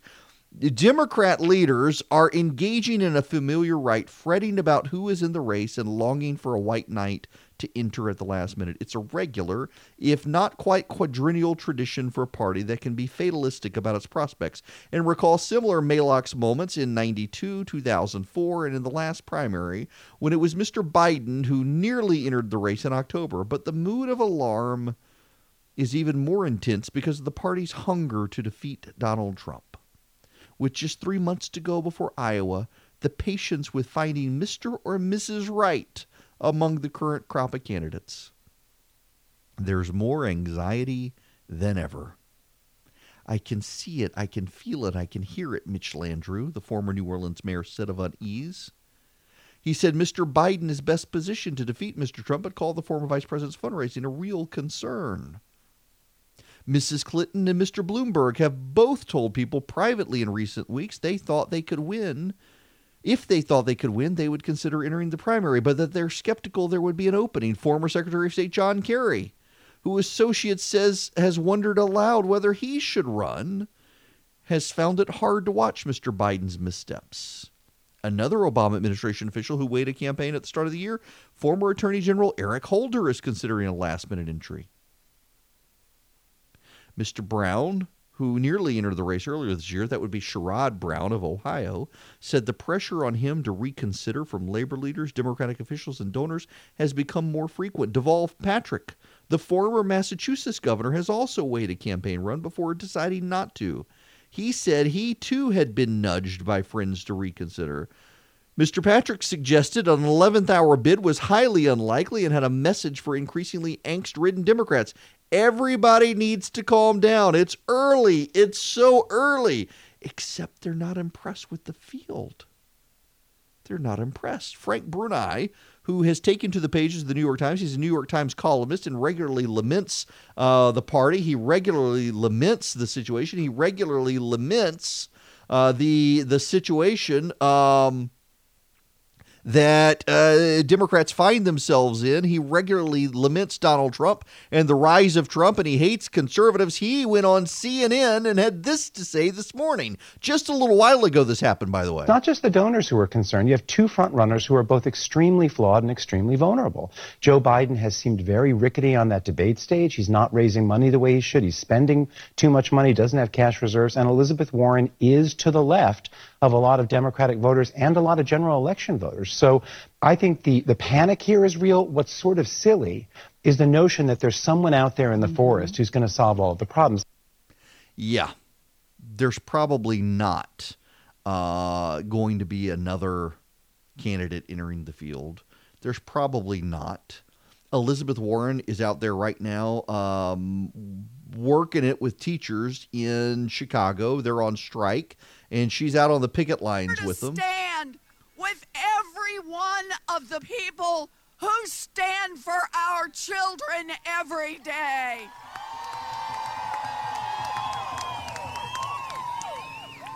Everyone in America should support you in this strike.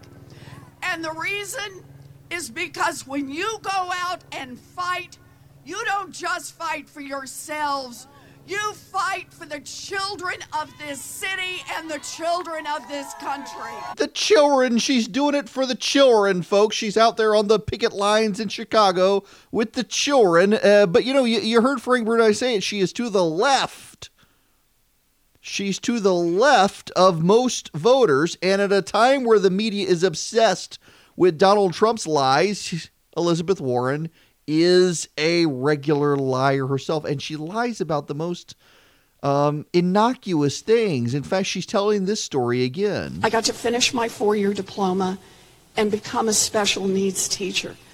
Um, it was, that was my chance. I taught special needs.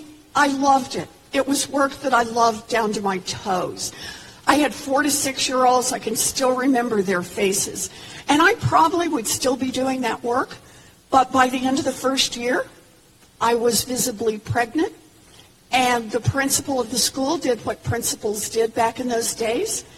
He wished me luck and hired someone else for the job. That's not exactly true. And we know it's not true because she wrote about it in her book, in her memoirs, on how she and her husband decided that she was pregnant and maybe she didn't need to be a teacher and maybe she should stay home with the child. And we now have the documents from the school system where they asked her to come back the next year. She made that up, and yet now she's taken to regularly saying it. And you know, the, the media response on this is, well, we know this happened in the 70s to women, so it must be true with Elizabeth Warren. Never mind that Warren herself has contradicted the story.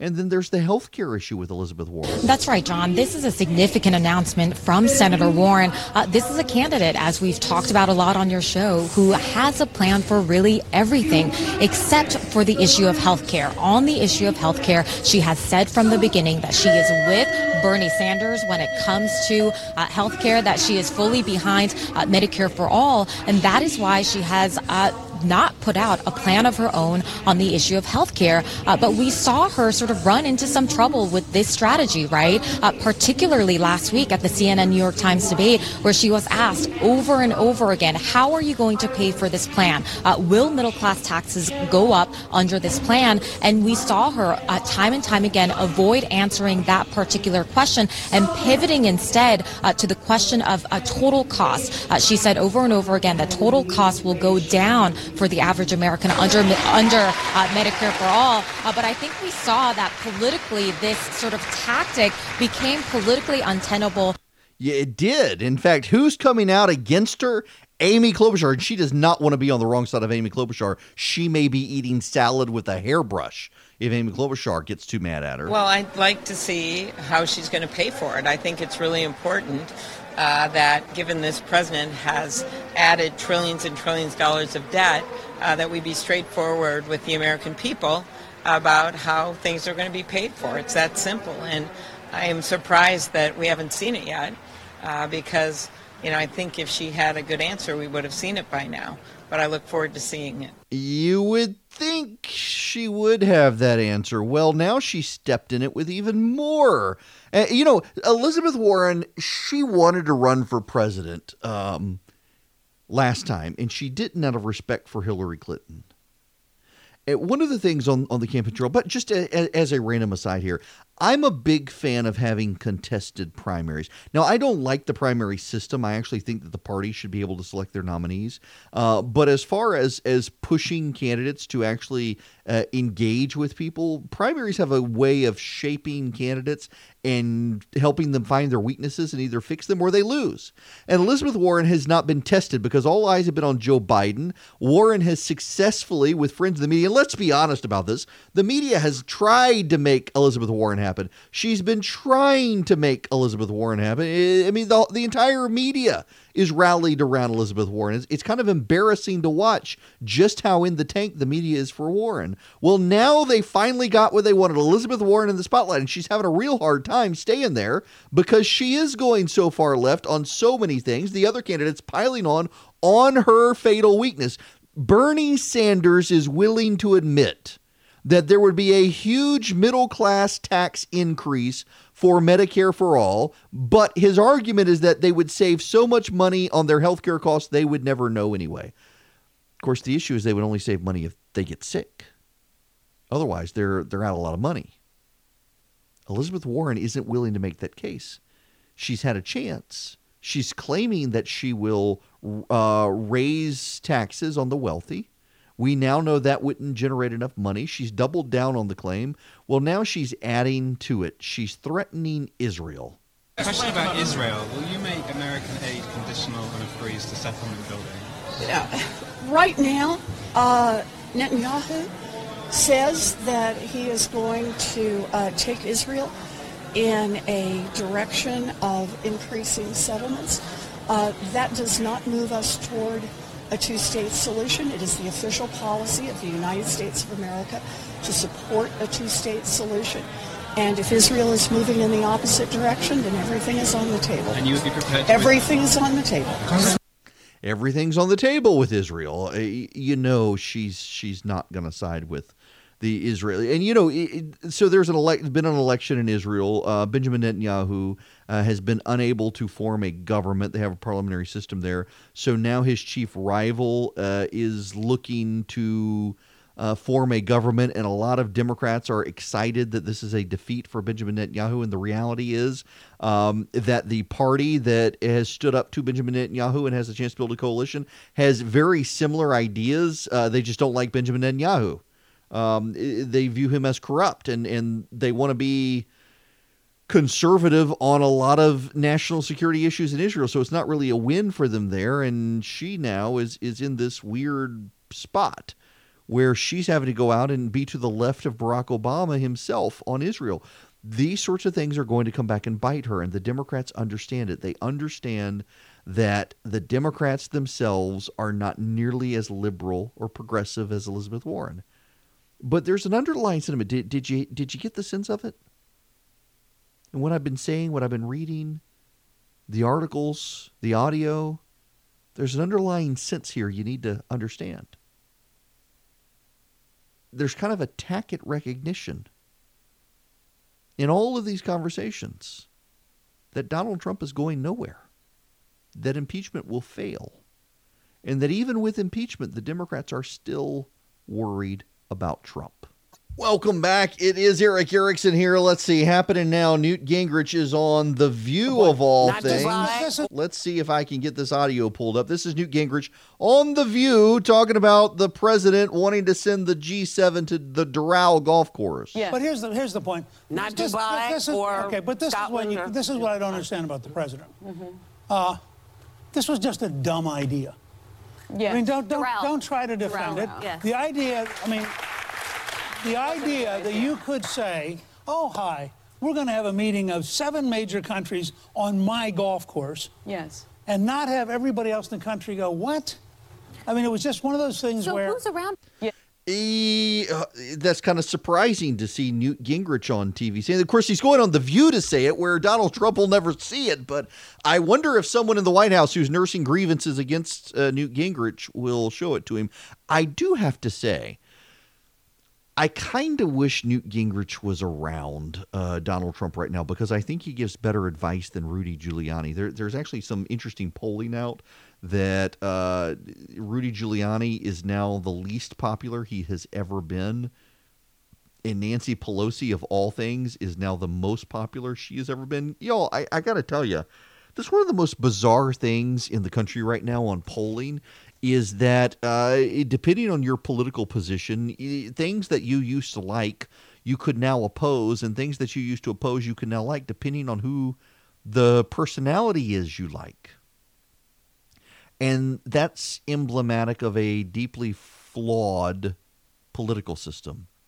Uh, like the Romney situation, I've, I've got a piece up today that that's getting some traction on. You know, you know, I, I in 2008, uh, I supported Fred Thompson when he ran for president. He's a friend of mine.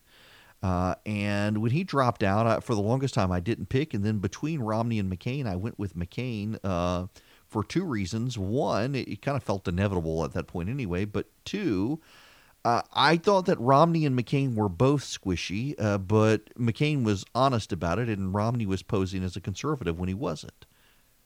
And then in 2012, I supported Rick Perry. In fact, I had a big conference in Charleston, South Carolina, and Rick Perry was there. And I um, supported Rick. He announced he was running at the event. It was a big thing, and then he had that debate. Oops. Uh, and ultimately, I, I said I'd support Romney, but I again thought Romney was squishy, and he was proving in 2012 he was taking positions opposite his 2008 positions, uh, and, and clearly was was squishy. But Romney has always consistently been a, a values person, a moral person, a, a man who values character. Frankly, I think Romney's loss in 2012 set us on the course for the GOP going with Trump because you had Bush, McCain, and Romney, all three of whom never really fought back against really nasty media lies. And by 2016, the Republican base, having seen what they did with Romney over Russia and seen the Candy Crowley, Benghazi stuff in the debate, they're like, to heck with this. We're going with the guy who will get in the gutter and beat the crap out of them and they went with Donald Trump, who does just that. And he won. And so the, the, the reinforced feedback loop is that this sort of behavior wins. And we want to win because the other side is out to get us. They're out to get our guns. They literally are. They say so. They're out to get rid of the tax exemptions of our churches and our, our Christian businesses and schools and nonprofits. They literally are. They say so. And on and on it goes. Meanwhile, you got Romney out there still saying, well, character counts. We need to be good people and nice. And the Republicans were saying, well, we tried that and, and we lost. Well, I, I give Romney credit for being consistent on this sort of stuff. And so I, I don't actually mind him speaking up on the president. I don't mind Romney saying he's concerned because that's who Romney is. And I kind of appreciate an authentic candidate out there who is saying something. You can imagine him if the same stuff was true with Obama, he would say it. He's saying it with Trump now. You can dislike Romney all you want. But I got to tell you, I, I've been pretty consistent on all this stuff over the years. And people who were blowing me up in 2012 for saying Romney wasn't conservative enough are blowing me up now for saying that the president isn't as conservative as he claims. And I, getting attacked from all sides on this stuff where I'm just telling you what I think on this. And so is Romney. That doesn't mean impeachment's going anywhere, though. We'll discuss that when we come back and get into the Turkey situation that's heating up. Okay, uh, before I get into the Turkish situation, I, I gotta laugh at this. Uh, man, the smug liberals on social media, those bigots in South Carolina.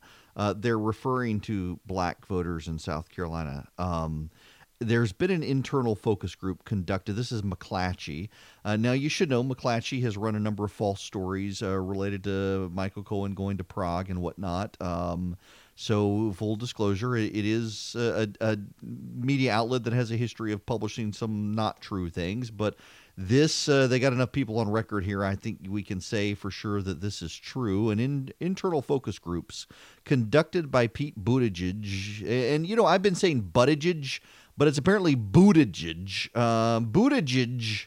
His, this is actually the reason he's not going to get elected president is because no one's going to know how to say his name for four years. Um, Pete Buttigieg's presidential campaign this summer reveal a key reason why he's struggling with African American voters. Many see him being gay as a problem, his sexuality.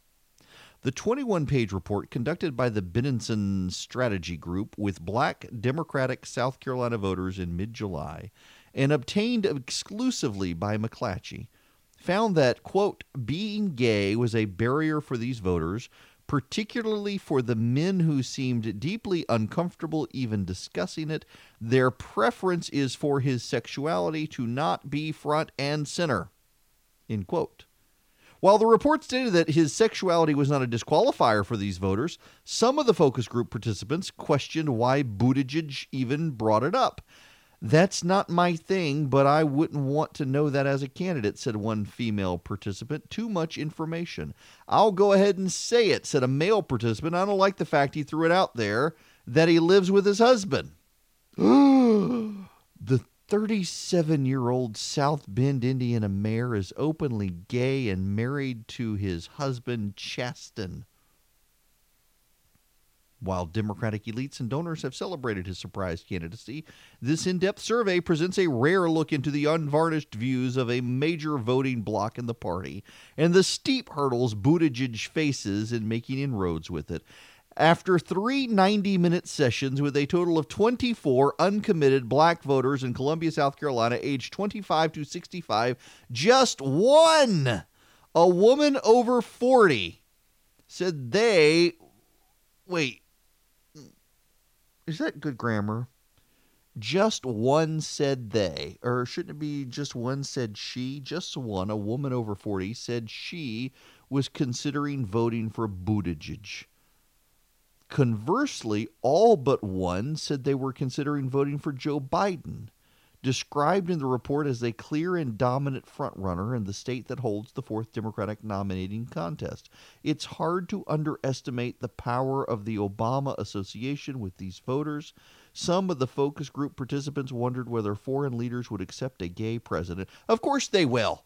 Uh, one of the G7 leaders is is gay um, and and goes to all the conferences. Um, listen, here's the problem: is that uh, Pete Buttigieg continues to be a thing rich white people like.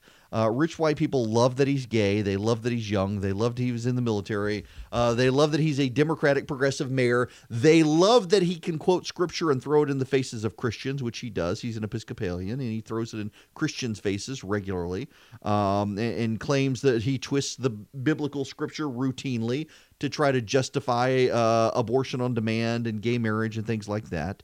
Uh, this doesn't go over well with black and Hispanic voters. And this kind of gives you an idea of the bubble that so many in the media are in. People in the media love Buttigieg. They absolutely do. If you are a 20 or 30 something reporter in Washington or New York and you are white, you like Pete Buttigieg and you wish he would be president because he's he's your age demographically, he speaks multiple languages, he comes across as young and smart and he's good looking and charismatic and he's gay and and he so it, it just shows diversity, yay, diversity and tolerance and on and on and on. But Hispanic and black voters in this country are deeply socially conservative, even if they vote Democrat, even if they vote for progressives. They're socially conservative, philosophically conservative on these things. Many of them go to church and they don't like it. And they're okay with it unless it becomes a defining characteristic. It's very much like abortion. So, Wendy Davis uh, ran for governor in Texas, and I labeled her Abortion Barbie when she ran for governor in Texas, and it stuck. I'm quite proud of the fact that nickname stuck when she ran for governor. And the reason it stuck is because there was a lot of polling. When did she run for governor? It would have been 2014. Yeah, 2014, I think. 2014, 2016, somewhere in there.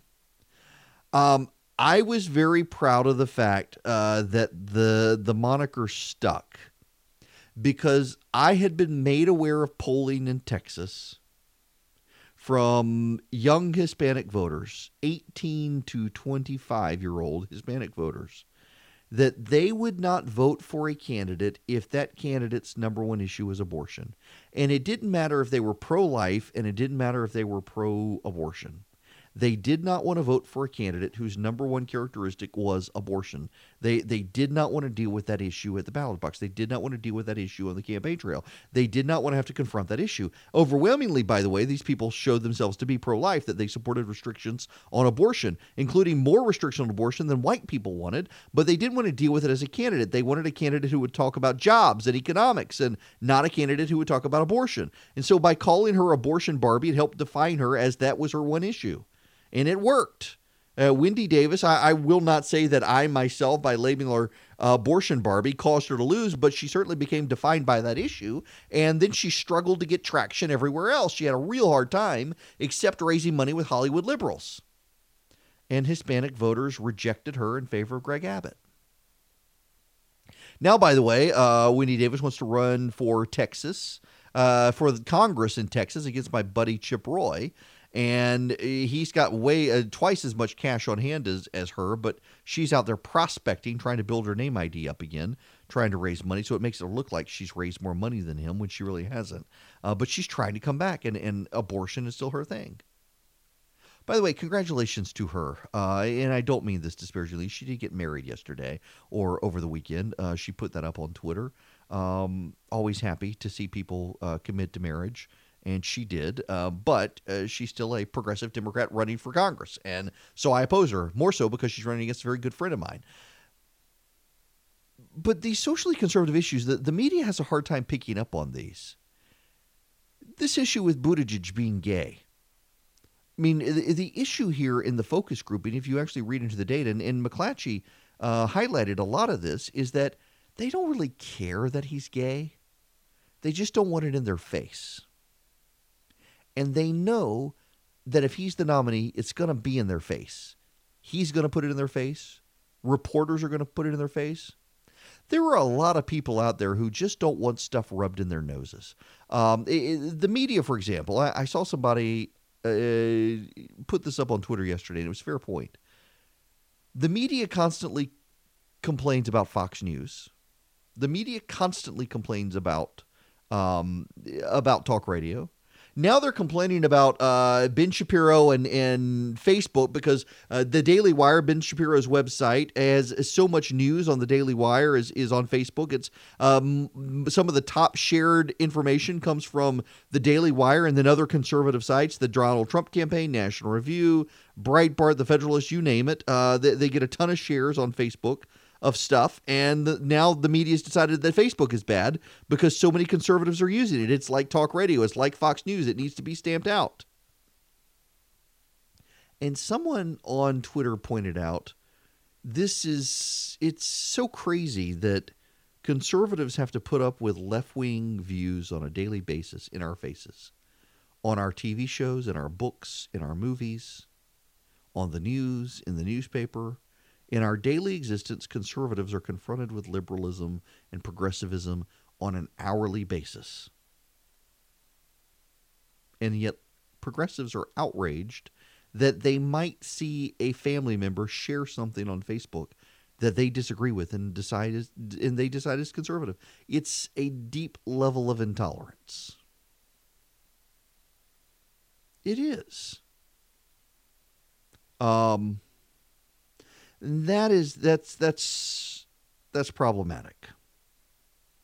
But it's where we are as a country.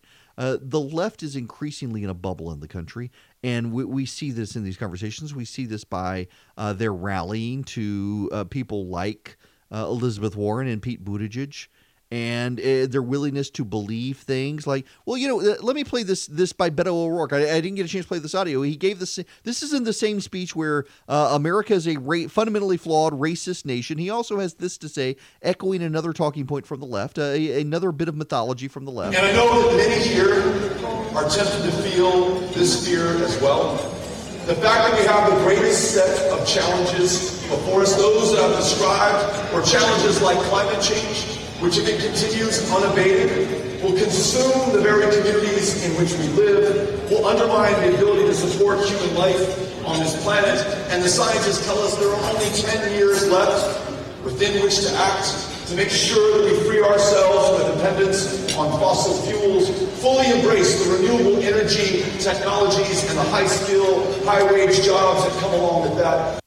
Yeah, that's right. We got ten years left, or we're all going to die. That that's essentially where where he is. This is another fiction. Uh, if you weren't here in the first hour, I spent a lot of time on mythologies the left is telling themselves to keep themselves sane these days, and they're essentially buying lies. Climate change is one of those lies, and this plays very well in progressive circles.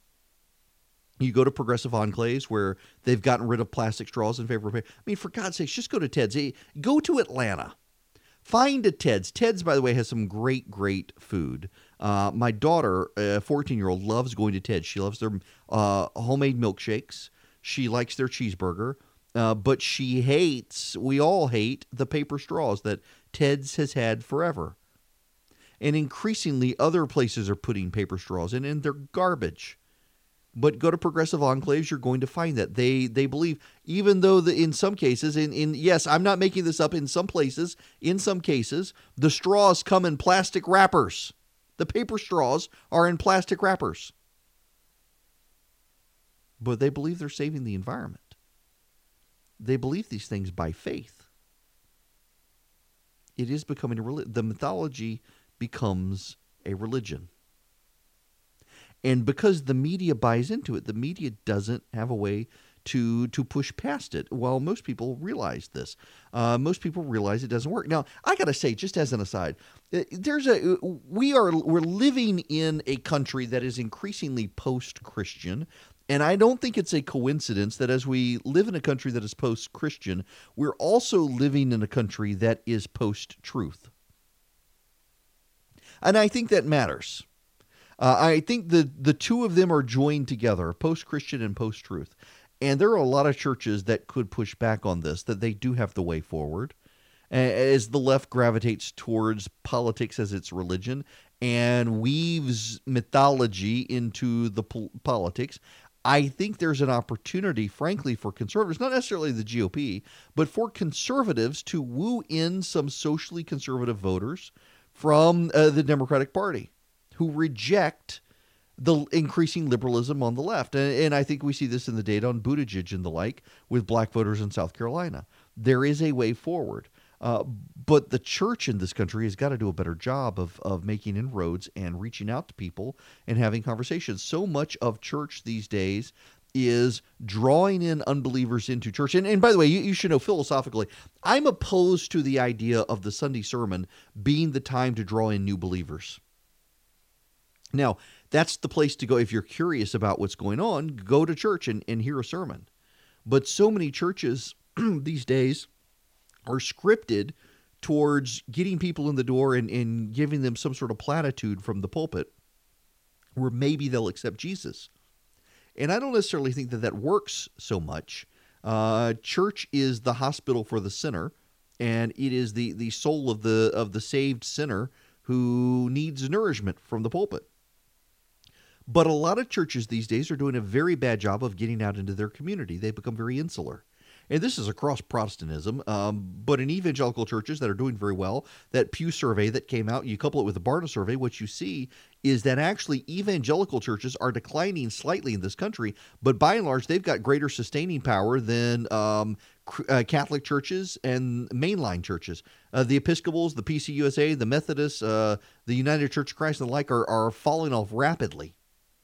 And Episcopal eh, Episcopalianism, no, um, a, a evangelicalism is holding its own in this country. But one of the things that people are finding is that they are increasingly, increasingly insular.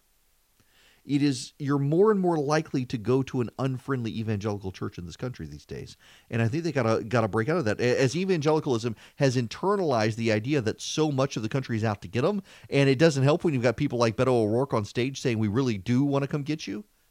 They've internalized this, and it's made them unfriendly to other people and they actually do need to get out and have ministry. And, and, frankly, it is a way, and this again has nothing to do with the Republican Party but of piercing the mythology on the left, where the mythology on the left becomes their truth. It's not the truth, it is their truth, and their truth is different from the truth. But you've got to actually seek the welfare of the community in which you live in order for people to give you the time of day. And a lot of churches aren't doing that. They could steer back the conversation in their direction if they engaged more in their local community and not from a, uh, we think this is wrong and we want our city council to oppose this and we want this banned, but from the position of, hey, here are the poor people in our town and we need to go help them. Here are the people whose houses are falling down. We need to go help them show them that there's a different way. And they might come to the truth. But right now, what's happening is that as progressivism moves towards politics as religion, they're co-opting the their truth and the truth they're merging them into something that's new that's different that's mythological that's actually something very very ancient and pagan but there is a way to penetrate this and, and bring people back um, it's just churches have to play a role, but then churches say, well, well, this is politics and it's icky and I don't want to do that. Well, it's not really. It's about the truth as opposed to people's individual truth. There is real truth in the world and it needs to be shared. All right, I, I got to play this audio for you. Uh, Mike Pompeo set heads to exploding in Washington, D.C. in the CNBC interview where he was asked about the Turkish situation. No, it doesn't change that doctrine uh, at all. Um, but our interests are different today. There's no doubt about the fact that uh, the United States' dependence on uh, uh, crude oil products and other uh, petroleum products transiting the Strait of Hormuz is different than it was back in the 1980s. That's that's a fact. In fact, uh, it's also the case that as you as you laid out, Asia is much more dependent on this region than the United States is for its primary energy consumption needs. But America's interests in the Middle East remain. Uh, our mission still remains there. Uh, we've just got a an alteration in uh, the nature of American interest in the region. Uh, yeah, the president is he's he's prepared prepared to take action on Turkey, uh, if need be. And there are a lot of people out there saying, "Well, the president caused the situation, and the situation has gone in the tank because of the president's decision to pull out." Well, yeah, okay now he's having to respond. Um, you know, it, what's this is actually one of the interesting things here. On the Doral course and in the Turkish situation, have you noticed that Republicans are actually speaking out more than they have in the past? I mean, I, I, actually find that rather notable here that a lot of Republicans who in the past might not have spoken out are starting to speak out on some of the president's decisions.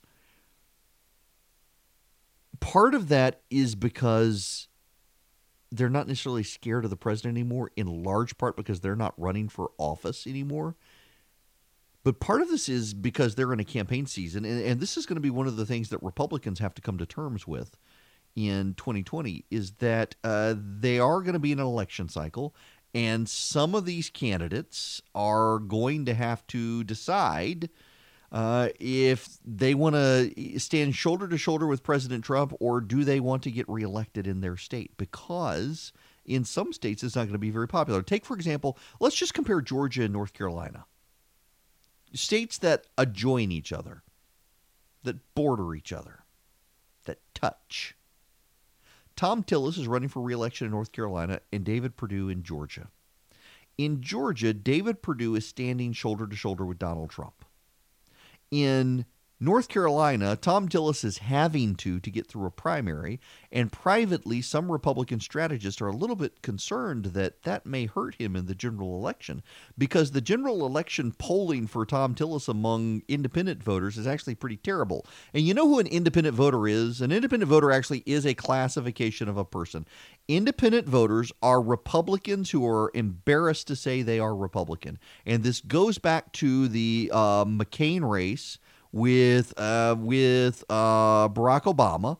There were Republicans who were conservatives who did not like to be associated with John McCain. They did not like him in 2000. They did not like him when he ran in 2008, and they decided they were independents. Now, there have always been independents, and independents have always been a more conservative group. Moderates tend to be Democrats who hate the Democratic Party, and independents tend to be Republicans who hate the Republican Party. And guys like Thom Tillis poll poorly with independents, while people like David Perdue play well. And so there's going to be a, split on how closely they stand with Donald Trump. And the question is will the party forgive them if it means keeping the Senate? So it means keeping conservative judges. We'll find out very soon. Elections are coming.